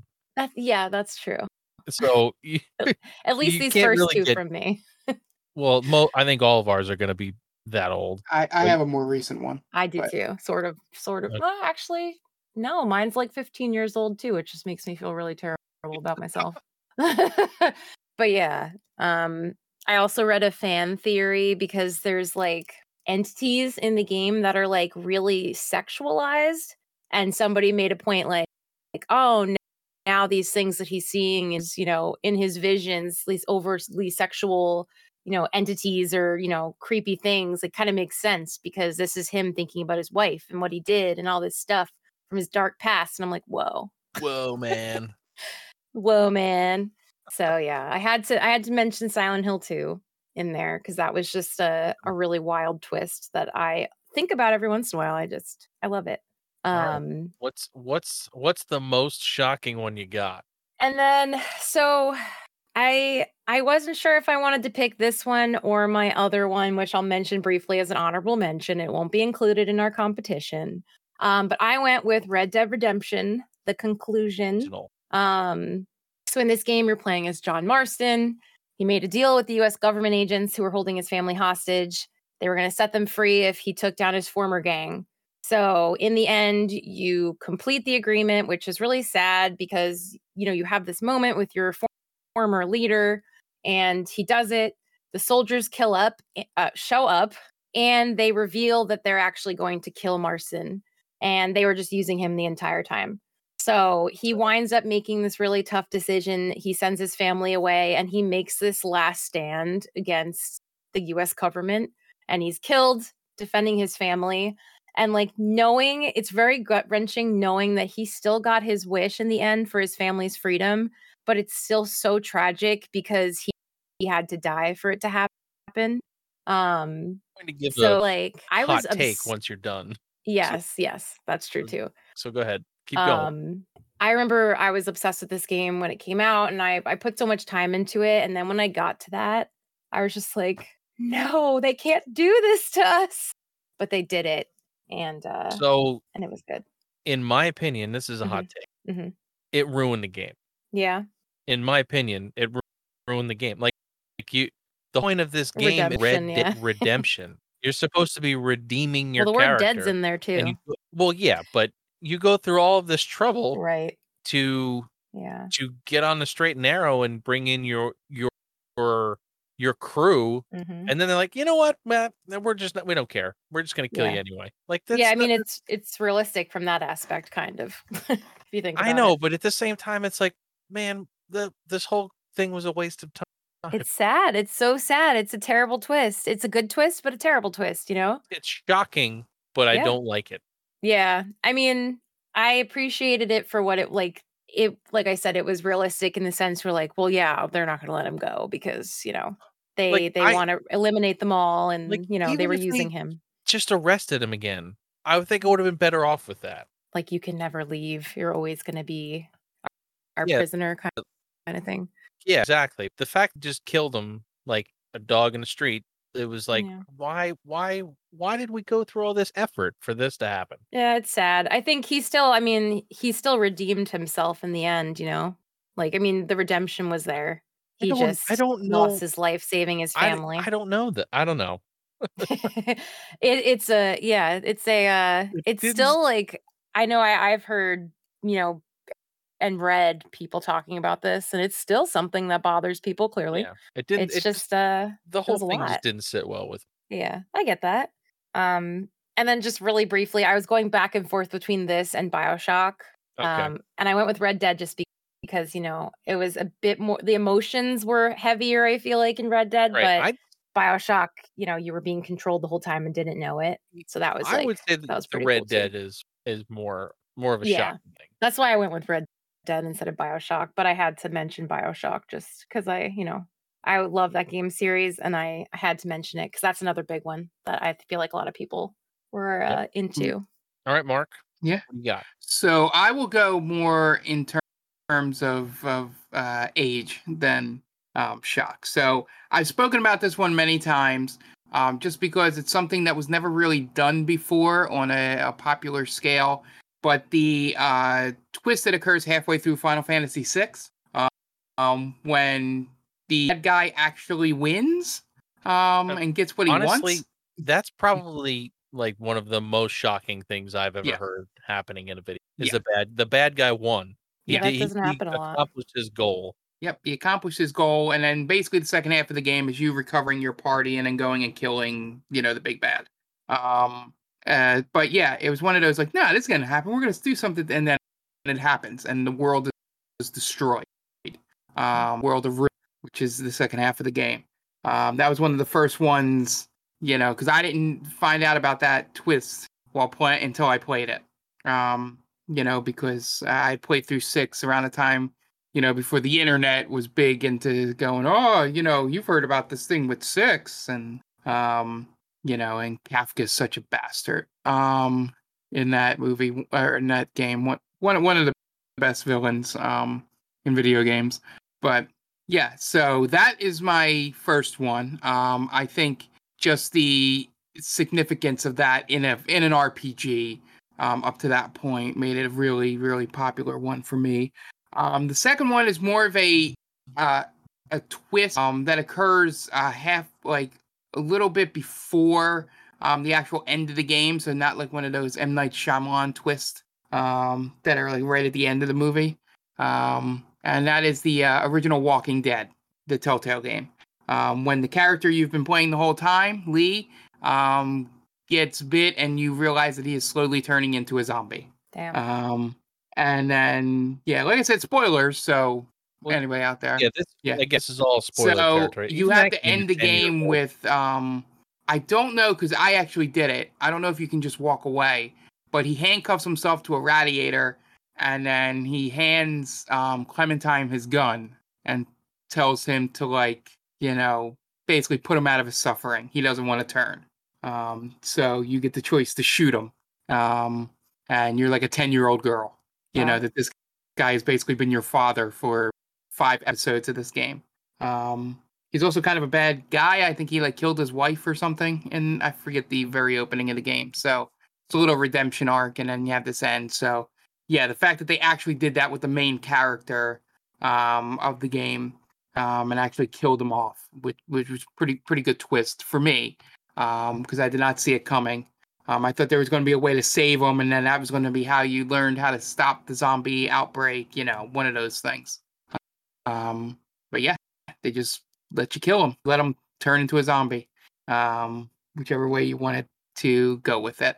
Um, and then um, my number one um, is uh, the last time playing a game where I actually put my hand on my head and was like, "Oh shit." uh, was the very end of Oxenfree, um, the original game, which is why I'm so excited for the first game, uh, or, the, or the second game. I'm sorry, that's coming out um, to see what they do to continue this. Of 2021, where there are um, games whose mechanics are time loops. Um, you find out at the end of this game that the time basically resets at the end. It does a little rewind and it's like, oh, we're all off to the island. You know, again at the beginning, and I was like, wait, what? I remember watching you play that live. yeah, I saw the live reaction. yeah. Hmm. It's like, you know, like shit. That's why it was my game of the year that year. Um, the, the whole game's great, and why I really wanted Afterparty to be better than it was. Um, because Night School's pretty good at those types of games, so it wasn't as good as as Oxenfree. Um, but yeah, that that twist there where it basically just resets itself is is kind of amazing. Um, yeah, I'm hoping to add a couple of these to this year's um, you know, uh, the time loop games that are coming out this year. Maybe they'll have some good mechanics that maybe they'll add to a list next time we do this. Um, but those are the three that that always stick out in my mind and I constantly mention and and praise. And um, yeah, and uh, an honorable mention going to uh, when you beat uh, uh, the first level of Super Mario Brothers and you find out that the princess is in another castle. Okay. what do you got, Tom? Uh, all right. So one of mine is going to be super obvious. Uh, uh, I guess I'll get that one out of the way first. For those of you who have not played Final Fantasy VII, Yeah. uh, please look away, li- listen to something else. Uh, so someone you have in your party for pretty much the whole game, because they're supposed to be the love interest of your character, uh, Oh, is okay. killed. What's that? I thought you were going somewhere else in, in the game. No, no. Yeah. Uh, so someone that in the main party almost the whole time ends up getting killed, and there's no way you can save them. There's nothing you can do to bring them back. Uh, and that is Aerith. Uh, and. it's one of those that everybody knows about Final Fantasy yeah, VII. I knew about If you- this before I even played the game, like Yeah. long before. It was like the first like spoiler thing I had ever heard. Yeah, Granted, I think so. Granted, I had beaten the game at that point already, but it still was one of those big spoiler things. And I think it was, I mean, I remember being really upset about it, and it was a really big shock, and you did not see it coming. And it was a super big twist that the character that you thought was going to be the love interest for the whole dies half through, and there's no way to bring them back. And it ends up playing into the story why she died, but at, at the time, you don't care. You're like, why? Why did she have to die? You, why didn't you just give her a phoenix down? You know, it it was just like one of those one of those things as a kid where you just didn't understand, and it was uh and it sucked. Uh, but it ends up, you know, working out. But yeah, that was that was like the big one. Um, so one of the more, Okay. more ri- uh, what- Can, can I what I thought you were going to say Sure. in that game? Um, the and cover your ears, Jen. Okay. Um, but the whole fact that uh, Cloud wasn't really a soldier. that's a pretty good twist too. I mean, there's a couple of pretty good twists, but that's the Yeah. one that the first one I feel like the big one. Yeah, no, I know that's the big moment, everybody, but you know, But yeah, no, yeah, I, I, yeah, that that's a very big twist in that game too. yeah. So okay, continue. So I'm going to spoil the most recent game I think out of any of them, and that's Fallout 4. Okay. Uh, you guys have both played Fallout 4, correct? Yes. Yes, that's the uh, uh, community building simulator where I can make Yep. my power armors line up like Iron Man suits, right? Yes. Exactly. Nothing more than So that. So in Fallout 4, you're on a quest to find your son because he's taken from you while you're in hypersleep or whatever they call it. I forget what they Mhm. call it, cryosleep or something of that nature. Uh, and and you're the whole quest is about finding your son, and you eventually run into this group of people called the Institute, who are kind of the kind of the uh the bad guys of the story. It Yeah. depends who you side with. You can side with anybody, really. But it turns out that your son is the leader of this this group of people who in my opinion weren't the best group of people and I did not side with them. Most people that I know did not take take, take their side and they took a different a different side. I, ma- I mainly So- sided with whatever the uh, our robot film noir detective wanted us to side with. Was- I think that was the uh the the railroad the railroad. yeah, so I, I was all in on our film noir detective robot. Yeah. Yeah, I was all in on the robots, man. Give the robots some love, which is why I didn't go with the instant. Uh but yeah, so your son is basically the big bad of the game. Pretty big I I would say. And uh last but not least, I'm surprised that nobody nobody mentioned this one, especially Jen. It's the original Halo and the fact Mhm. that the real enemy is the flood. yeah, because that's you- a good one. the whole game you're just fighting aliens. You have no idea what this flood thing is until you get onto Halo and all of us by zombie zombie marines and zombie uh elites and stuff and you have no idea what this thing is and you find out that the flood is the real enemy of the game and you have to destroy the flood by destroying the universe basically uh and you know it it was a at the time I I was like, what is it? Why am I not fighting aliens? I thought that was the whole point of Halo, and they reveal that the Flood are the the in, invading force that you need to defeat. So, and that turns out to be kind of the theme of all of the games up until four. I think the Flood is not in four and five. So, uh, I thought that was a really really good twist as well because you didn't really see that coming. All of a sudden, you're playing a zombie game. Surprise. Yeah, and then that just becomes a uh, a trope after that. Exactly. Most of these things became tropes that we're talking about now.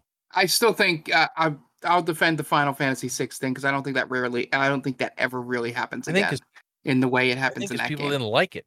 Yeah. I mean, Terminator, right? Terminator is about the only different, the only time that happens. Yeah, But yeah. All right, let's let's pare these down and try to find the best one. Oh, this is gonna be hard. It's gonna be very difficult. I- They're so different, you know. I gotta go. Well, at least Mark's. I gotta go with Kefka. I gotta go with Final Fantasy. Yeah. I think. yeah, I that think would be yeah, that would be my choice on there too. Um, as much as and and the Oxenfree one is a close second. Um, just because that at no point did that game hint that there was a, a time loop or a time travel mechanic Mhm. um to it. Um, the Walking Dead one was just one of the first games that I cried playing Yeah. um at that moment. So maybe that was just more emotion that makes me think of that one. Um, but yeah, the the Final Fantasy VI thing is, you know, it it was it was such out of not out of left, well, kind of out of left field, but you know, it was Well, such it a thing that Japanese developers would never do. I would say it's out of left field because in the beginning of the game, Kefka is just like this doofus that Yeah. you don't take seriously, and then all of a sudden he Yeah. blows up the world. Yeah, I meant the idea that a Japanese developer would allow uh, the villain to succeed at any point.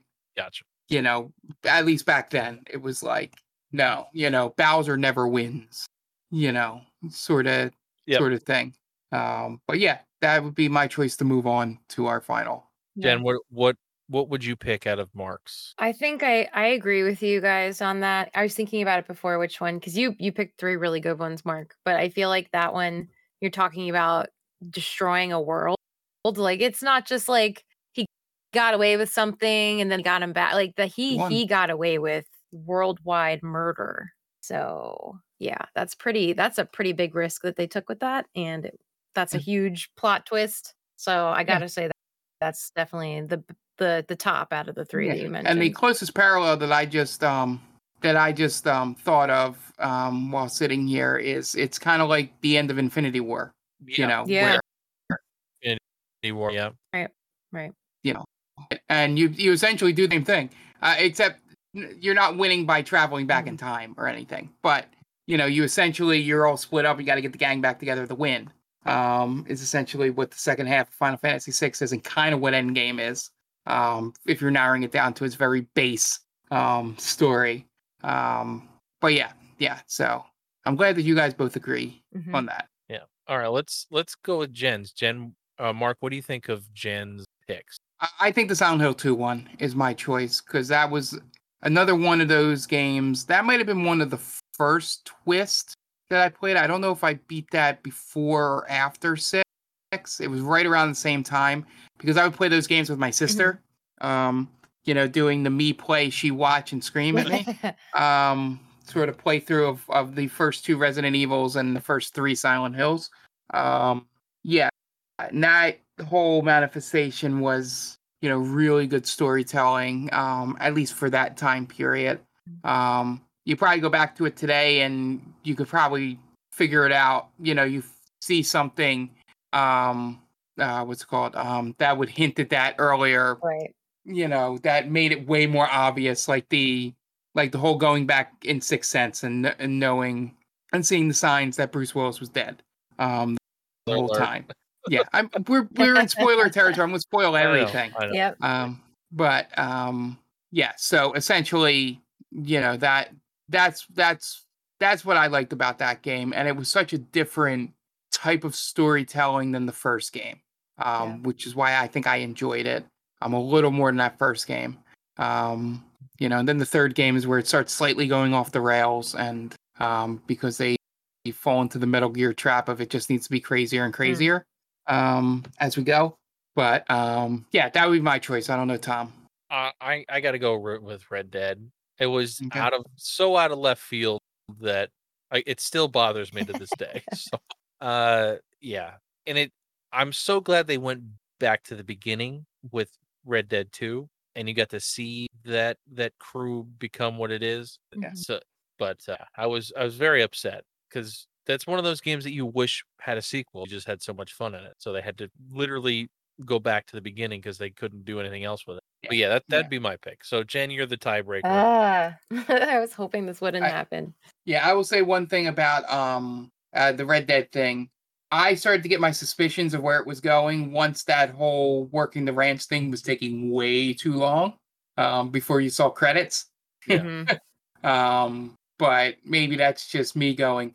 This is way too much to be the end of the game. Like this, this seems like a, after the credits roll, you can go back Right. and do that, not actual end of the game. So, but but they're both good choices. I'll let Jen decide. Yeah.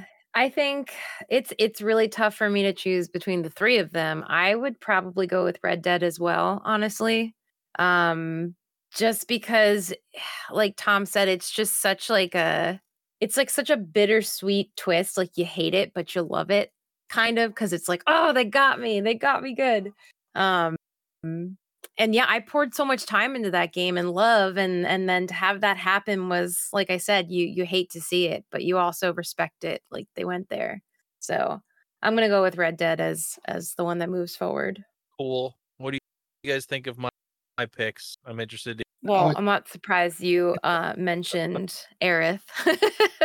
I mean, why, why Um, wouldn't you be surprised? Yeah, that would be pretty dumb. I wouldn't know you at all if I didn't expect that one. Um Yeah, I mean, I, I would choose Aerith too because Yeah. that was the first twist I've ever had in a video game. yeah, that's that's Um, huge. So yeah, it was the first time that I'm like, wait, you can do that?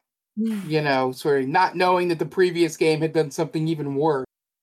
Right. Um, in terms of a, a, a- a twist, but um, yeah, that whole game has multiple twists as we were talking about.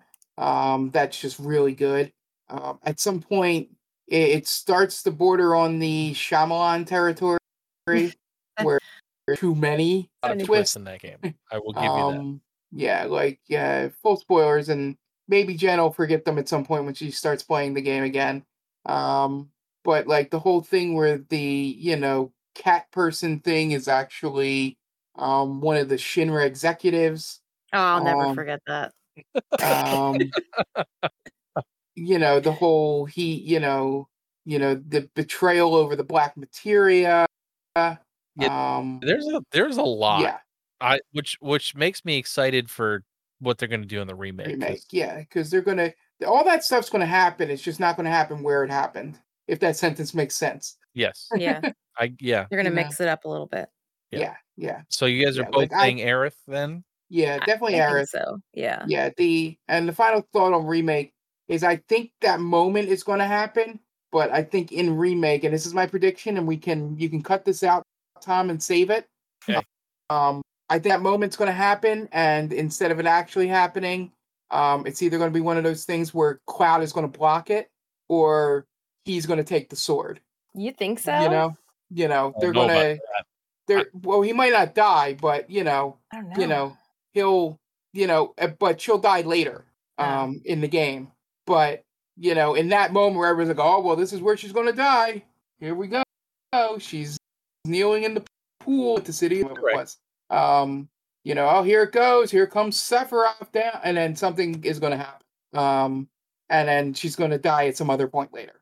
Um you know and then then they got to settle the whole Zack thing um in that game that could tie into when she dies and you know the Aerith we play may never die because it's a different timeline Aerith and god remake is going to be amazing uh, All right, so we got it narrowed down to 3 then. Uh so we got two Final Fantasies. Yeah. And and Red Dead Redemption. Poor the John Marston has to go up against Final Fantasy now.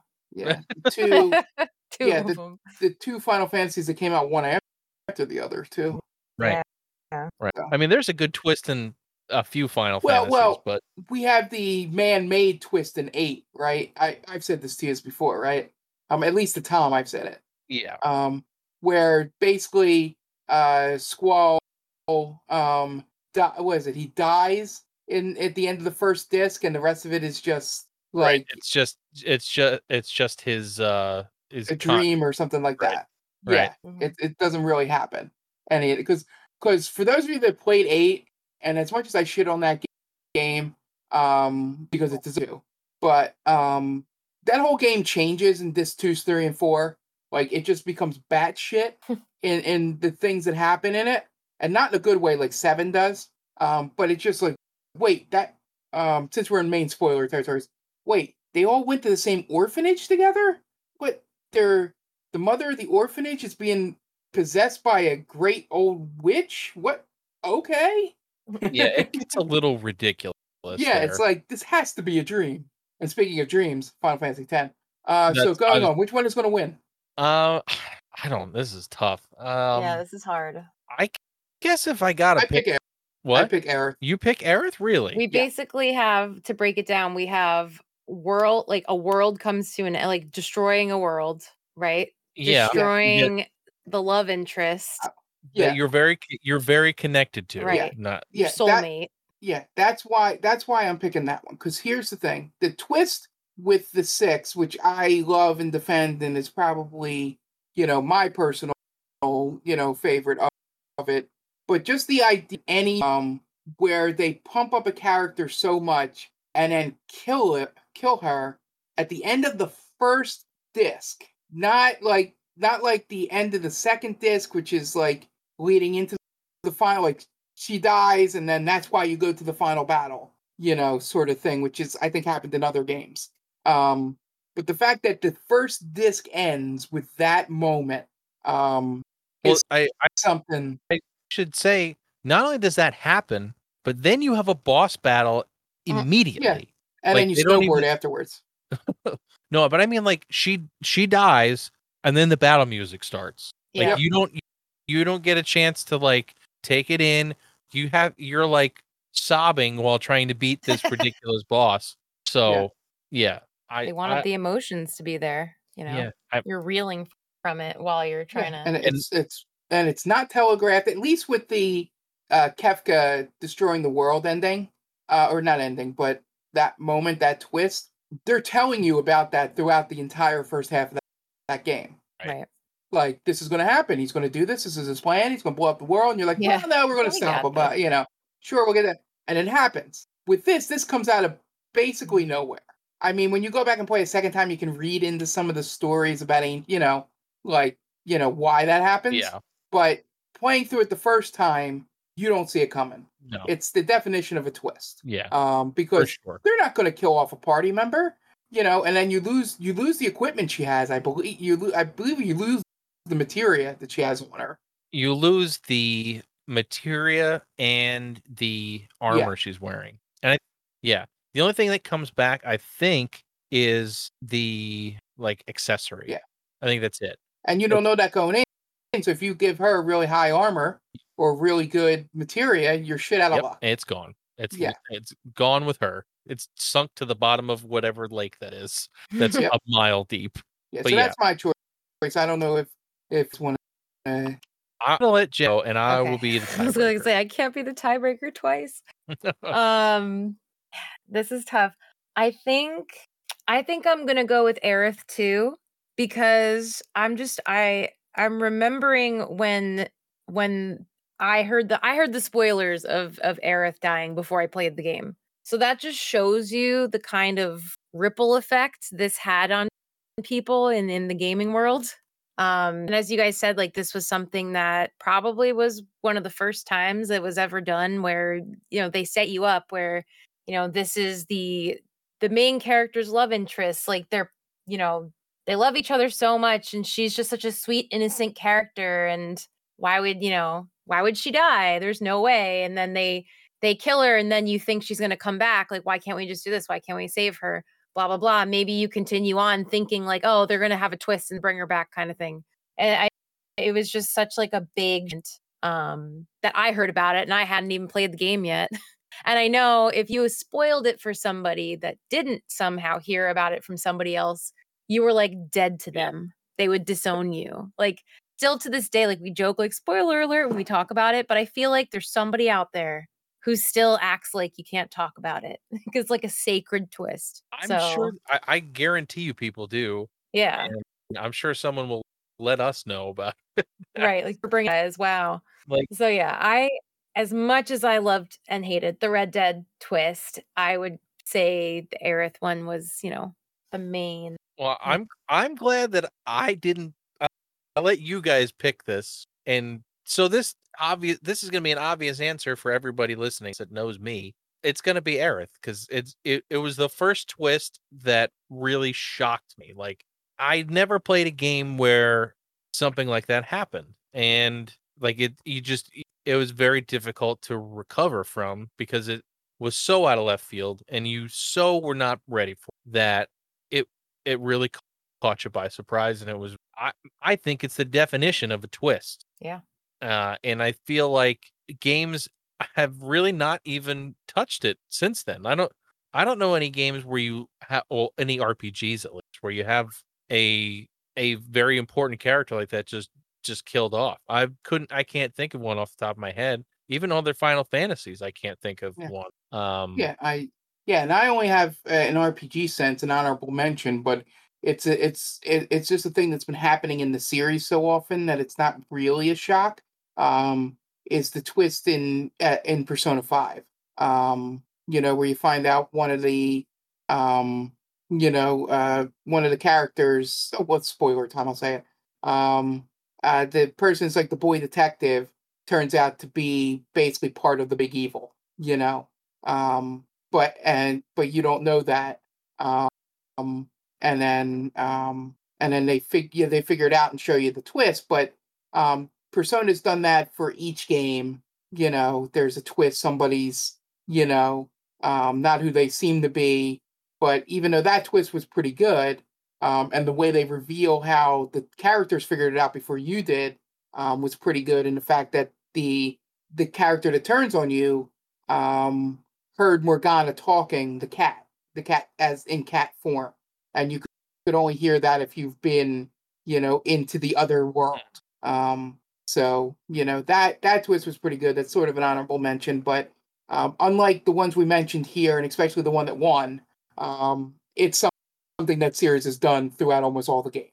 So no matter how good the twist is, you know, it wasn't going to register, and I think that's uh, I think that's why it being the first, and that's why it impacted me and Tom so much in that sense. Uh, and you know, and I guess led a bunch of Japanese developers. Maybe that's the reason all the Persona and Shin Megami Tensei games have twists in them because of Aerith. It's very possible. I mean, it was a very what's the word I'm looking for? It, it was a very monumental game. So stuff that happened after that, it it all became tropes because of Final Fantasy VII and Final Fantasy. So it's uh it's very interesting to see what happens Yeah, and these days after the after all of this stuff has happened already. yeah, and each of the Final Fantasies going forward try to have some kind of twist Yeah. to it. You know, I can run through them. You know, eight has that you know twist where they're all in the orphanage as kids, and for some reason forget that.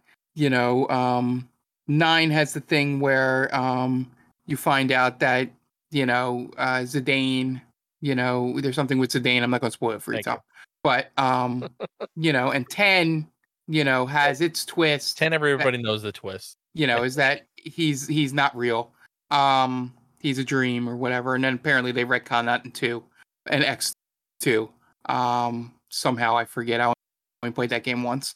Um, you know, and then and then twelve is a little more basic. Um, that's just the thing where you where it's an old fashioned political twist, like somebody turns on somebody in like a, a royal family sort of thing.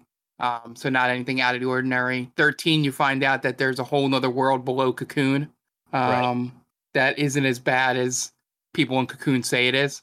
Um, and you know, and then fifteen, you know, has the you know, twist at the very you could end. say that 15 does the same thing.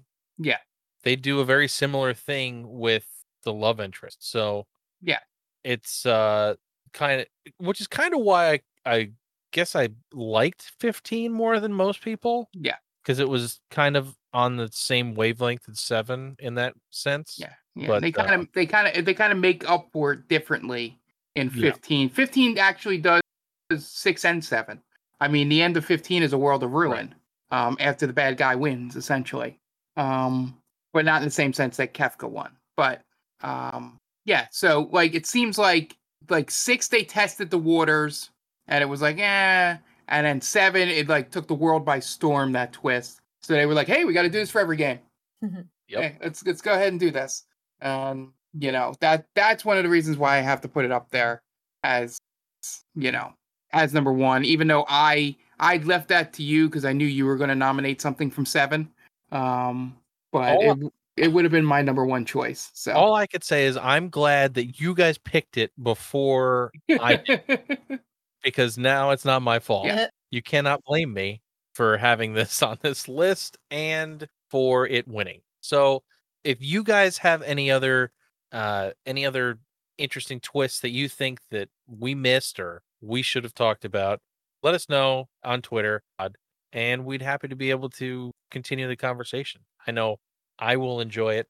I'm sure these two will enjoy it as well. So, on that note, it is time to move to our retro roulette game, which was Crazy 2 for the Sega Dreamcast. Now, Crazy Taxi was a a arcade game designed by Sega that was very popular in the late 90s and it was brought home and then they decided, "Oh, let's make, make a sequel." So, this is the sequel to that game. Uh, some have seen me on stream, which I had a lot of fun with it, and uh, I'm interested to hear the two of you guys' uh, thoughts on the game because you're probably coming from very different places. Because Mark, I'm pretty sure, has played the game in the arcade, as have I, yeah, the first and one. Jen, I don't know if you've have if you've played Crazy Taxi at all. Played it very briefly in arcades, never on console.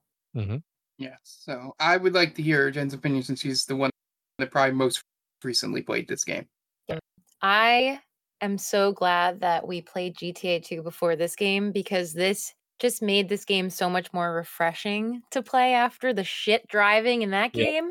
Uh so I really liked Crazy Taxi 2. I thought it was a lot of fun. Um it's simple, you know, you have your um your four different taxi drivers that you can choose from and I did the the the regular rules where you just pick up as many passengers as you can and um, in the end you get your your license score whatever they call it Um, I I just really appreciate the simplicity of the game. Like I said, it's not it's not you know convoluted or anything. It's very basic. Um, the thing that kind of confused me when I first started playing, I didn't realize what the controls were going to be, and I didn't notice that the drive and reverse buttons I was hitting that by accident, so I kept like not going anywhere, and the game was yelling at me to get going and i'm like how the heck do you drive? Once i figured out the controls which took me like 10 seconds then they, it was smooth sailing. Um i think the best the best that i did might have been like $1300 and like five passengers and i think i got a d. Um so i'm not amazing at it but it was enough fun for me to want to keep playing it. Like when we were waiting to to jump on to do this podcast i was playing it up until we were ready to go so I went back to it. I think it's a lot of fun. Um, I appreciate I appreciate how you're not really taking damage when you crash into everything because it's pretty hard to drive in that game, but it's in a fun way. Yeah. I appreciate that it doesn't like hinder you ridiculously where you're like, okay, you just ruined the car, game over kind of thing. Like you bounce around and you knock things over and you drag phone booths into the street and you flip cars over by accident and people are screaming at you in the back seat. It's just it's a silly, goofy, lighthearted game. Um it definitely has that arcade feel playing it, you know, on a console like I did. You know, you you could tell it was an arcade game at one point for sure. Um but yeah, I had a lot of fun playing it. I don't have have any complaints. I love the music. Of course, you couldn't play the stream. I could appreciate it playing it at home, listening to the music as I drove. And yeah, that's I don't have too much more to say. Hmm. It's just it's a hmm. nice it's a nice little game. Yeah, yeah. I mean, something you don't really get now, nowadays is the bringing the arcade home. Yeah. That was a big true. deal in the 90s. Yeah, it, it's more the opposite now. Yeah. Now you go to the arcade to get that arcade experience. You don't bring it home. There's yeah. there is no, yeah. no yeah. because it's so powerful now that it doesn't there's no Yeah, I was you, Go ahead. Well, no, I was meaning more that they now have Guitar Hero. well, yeah, yeah, that too. but yeah, Mark, what what are yeah. your thoughts on Crazy Taxi 2 yeah. coming from the arcade experience? So, um, for Crazy Taxi 2, um, the main difference um was that I don't know, it it didn't feel like a necessary sequel. Like there wasn't much in terms of putting it in a new location um, that really spiced it up anyway. It just felt like the same game. Um, you know, well, there, being in New York rather than San Francisco. There was one big addition that I figured out on stream. You can jump. Which, which was this. you can jump now. You can make yeah. the car leap into the air. It, yeah, I didn't use that that much. That's what I was. Outside of, you know, if you, you I guess if you learn how to use that effectively, you can drive and get more fares. Yeah. Uh, maybe there's shortcuts you can jump to and all that. But it just felt like the same game um, and vastly inferior to the arcade version of these of this game. Um, yeah, it was just it was just driving around like Jen. I don't think I got over 2500. I think might have been my most or something in the 2000s. Um, and that's just because I kept doing the same level over and I started to learn the map a bit. Mm-hmm. Um, so I was able to get places faster. Um, to know not to make like a wrong turn, like Tom uh, in the stream. Yeah. Yes. You know, like I ended up there. Like if you don't know the map, you might make it to oh that arrow's pointing that way and you turn it to like a dead end alley yeah. or something like that. Yeah. Um so so once I started learning the map is when I started getting better. So I'm gonna see it like it was my only game. Um, you know, I would get really good at it. Um but yeah, I just think it, there was just something about the arcade um version of it um that was just so different and uh, pure is probably the wrong word, but just was a lot better. And I will go to bat for the Dreamcast version over any other version that's ever been out there. Um, you know, of the home console version. Um, and also it's one of the main reasons, um, you know, uh, it's one of the first games that the soundtrack um, is something I remember and can be set into a place in time if I hear songs from the soundtrack. Like you give me any of those Offspring songs, and I don't even have to know the name of it. It just gets to the chorus or whatever, where he goes like, "Yeah, yeah, yeah, mm-hmm. yeah." Um, in the first game, and I instantly pick it up.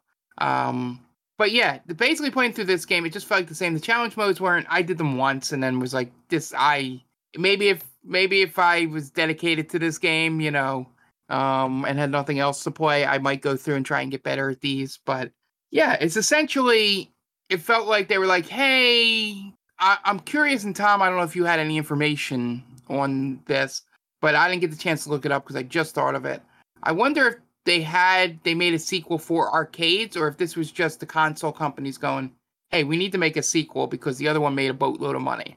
Um, you know, uh, back then, or if it was just, you know, I, I, I don't know where two came from. I honestly didn't remember there was a two until you we it won the thing um, for the retro roulette.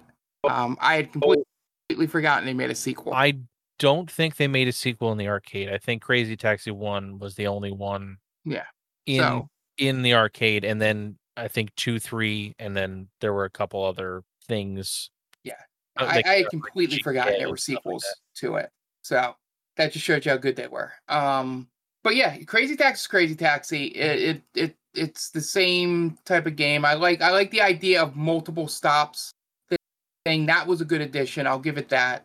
Um, even though that was a pain in the balls because it basically just sent you back and forth on the map. That's how they, you know, made it difficult to do multiple drop offs.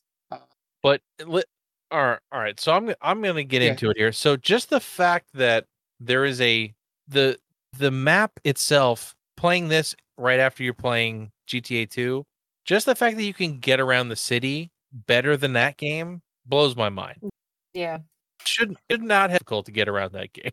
It it just kills me that it was so difficult. But yeah, the there's just every everything about this game is nostalgic because you you always knew about the offspring being in the game and it it it just it made the atmosphere what it needed to be like it, like the game would wouldn't be half as good without the offspring that's just my that's one of my opinions exactly like if, if you go a any of the ports like the pc port or the 360 port of the original game eh, that has just like bog standard uh bog standard just like punk music it's not the same as having the offspring. It's just the attitude. The attitude of the game is is great, and I, I love it. And I could. It's one of those games where you don't need to sit down and have to play it forever. If you like, you if you have like 20 minutes, you're like, I'll throw on Crazy Taxi. You can have fun in that 20 minutes and be done. Mm-hmm. And I I think that that's something that we don't really have anymore. I feel like games like that are now mobile games, and it kind of sucks because like you you go and play a game on your Xbox or your PlayStation. Generally, it's a long game that you're just picking up part of the story and then putting it back down. You don't really see arcade style games like this anymore, and it's kind of sad. I'm kind of long for the days of those games because it allows you to kind of turn your brain off and have some fun with it and not have to worry about oh am i going to progress far enough in the story am i do do i have to worry about the X and Y and Z. No, you're just picking up people and dropping them off. Like this, I this is like Mark's ideal game. I think. Yeah.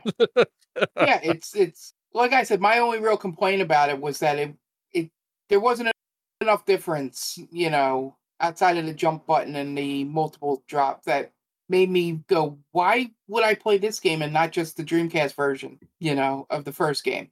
Yeah. If I just want to get that arcade uh, taxi, you know, game out of my system. You know, yep. that was my one real complaint with this game. Yeah, I get it. Yeah, I mean, I personally I feel like this game handles better. The first game's really twitchy. Like this game's twitchy, but that way harder to control in my.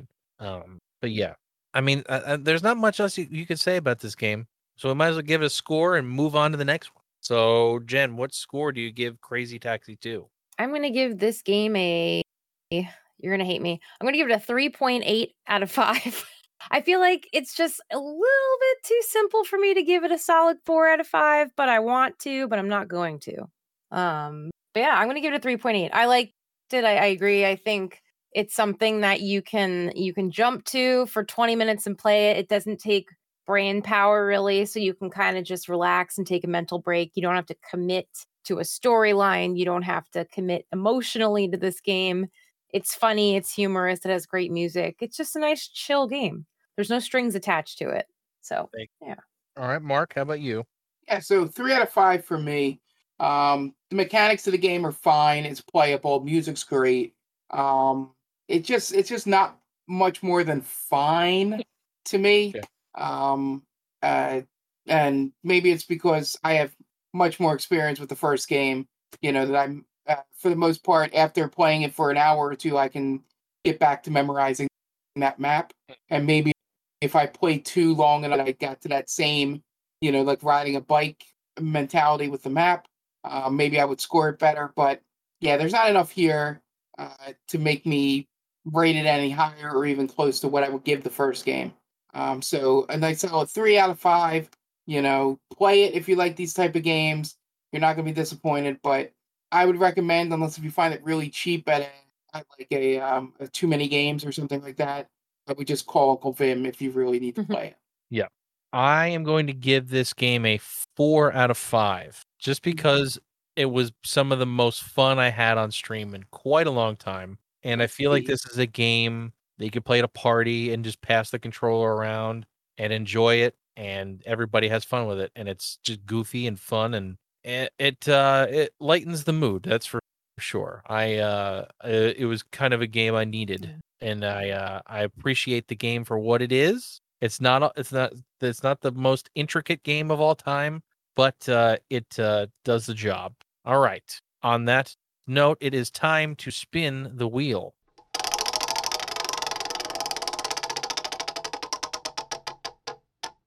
All right. We got a Genesis game. We're playing World of Illusion starring Mickey Mouse and Donald Duck. Mickey Mouse right. himself. All right, so the inferior game. Got yes, it. not the good one. this is the sequel. Actually, this one is supposed to be pretty good too, from what I've heard. I'm not saying it's bad. It's just Castle of Illusions. Cast of Illusion's unbeatable in, in my heart. Yeah. Yeah. I- But, but the yes, fact that my at the time six year old niece picked it up and started playing it and got through the first two levels shows me that Castle of Illusion is a timeless game. So I'm wondering how World of Illusion holds up. Me too, because I I think I may have just loaded it up to try it. I don't think I've ever actually sat down to play it. So I'm pretty excited. Uh. Jen, do you have any any background with either like did did we play Castle of Illusion? I don't even remember if we played Castle of Illusion on this channel yet. I don't rem. I I don't. I really don't have any background in, in these games, so Well, I'm yeah, looking I was forward to say it. Genesis is way out of your comfort zone. So Yeah, yeah. I like that. I, I like getting it'll you to play fun. you've never heard of or played before. Me too. I really I was explaining retro roulette to um some people recently and I was saying how much I appreciate it gives you such an opportunity to play things that, you know, I know I never would have played on my own. So it's fun. All right. Well, I, I think that's going to wrap it up this week. Before we get out of here, uh, Mark, do you want to let everyone know about our family of podcasts? Yeah, so we got Stranger Damies, our D and D podcast. Um, airs every other Wednesday. Um, you can find it anywhere you get podcasts. We're on Instagram and Twitter at Stranger Damies. Then we have our movie podcast. They call this a movie. Airs every Thursday. You can find it on uh, Spreaker and anywhere else you get po- podcast. Um, we're on Instagram and Twitter at the Main Damie. TheMainDamie.com is where we um, hosts all of our podcasts. And uh, coming up soon in October, Ant will be writing his 31 Days of Horror, where he watches a different horror movie every day for the month of October. Um, so it's one of our big features of the year. So look forward to that. And uh, so, Jen, what's our streaming schedule? So we stream consistently as of right now about three days a week. Um, but- so Mondays, it's going to alternate. It's either going to be Retro Roulette, where Tom plays our newest Retro Roulette game and gives his initial thoughts on it, and Mark is going to join him for that. Um, or it's going to be Retro Mondays with Tom as well, where uh, he's usually playing through a Japanese RPG. So he just beat Suikoden. Congratulations on that. And uh, he just started playing Chrono Trigger. So that so far has been awesome. And uh, I'm really looking forward to getting deeper into that game. So please join us for that. It's very exciting. Tuesdays is always a day off for us. Wednesdays is our co op day where the three of us jump on together. Right now, we are doing Halo Hump Day, where we're playing through the Master Chief collection together, having a lot of fun. I would like to say we're owning noobs, but I mean, I'm not doing any of that, unfortunately. I can only speak for myself but uh, it's it's been a, a nostalgia bomb for us. We're having a lot of fun with that. Um, and we are always looking for a fourth. Just want to put that out there. We can always use the extra help. I know we have two people that said they would join us. So good to know. Uh, Thursdays is right now a co op day for Mark and myself. We're playing through It Takes Two, and that's been a ton of fun. Um, so definitely, if you haven't checked it out, it's it's very entertaining to watch, even as a spectator in general. It's just very it's out there in a good way. Um, and then Fridays are either going to be our day off, or once we hit fall at some point, we are thinking about bringing back some Friday streams. And same thing for Saturdays and Sundays. Right now, they're TBD. If we decide to do something random, we'll let you know. But if not, they are currently days off for us just because we have a lot of other things going on with summertime and, uh, you know, making plans now that we actually see each other in person. Yep. A lot of stuff going on. And yeah. And uh, uh, obviously, if you're listening to this when it drops on uh, Monday, we will not be streaming on Wednesday. Um, and you know, in solidarity with the uh, do better Twitch or whatever the hashtag is. I keep it's getting it Twitch wrong. do better, but yes, there yes. we go. Yeah. Um, you know, so uh, we will return. Um, I believe that would be uh, Wednesday, September 8th, mm-hmm. um, with our multiplayer uh, Wednesday stream. Yes. So just in case after that whole spiel by Jen, you went and looked for us on Wednesday and saw that we were not there, which I hope you are not searching Twitch on Wednesday um, at all. But that is why you won't find us on Wednesday. But uh, I, on a happy note, this weekend, that this past weekend, if you're listening to this when it comes out, we we are playing D and D for the first time in person. The start of this pandemic, so that's something to look forward to as we uh, as we continue recording you will hear those sessions. So uh, be on the lookout for that. I think they're going to be a bit more engaging now that we're all in person. Shit, uh, I have to write the story. Whoops. Keep an eye out for that. Uh, before we get out of here, I want to mention that we're an affiliate of Stone Age Gamer. If you need any video video game stuff for your retro consoles, whether it be cables or or uh, power supplies or controllers or anything you you may need for your retro gaming setup head on over there via the link in the description and uh, every time you use that link to purchase something it gives us a little kickback and helps us make this podcast and our streams better for you guys. So i want to thank everybody for hanging out with us. Uh, i hope everyone is staying well being safe and for mark and jenny i'm tom and we will catch you guys in the next one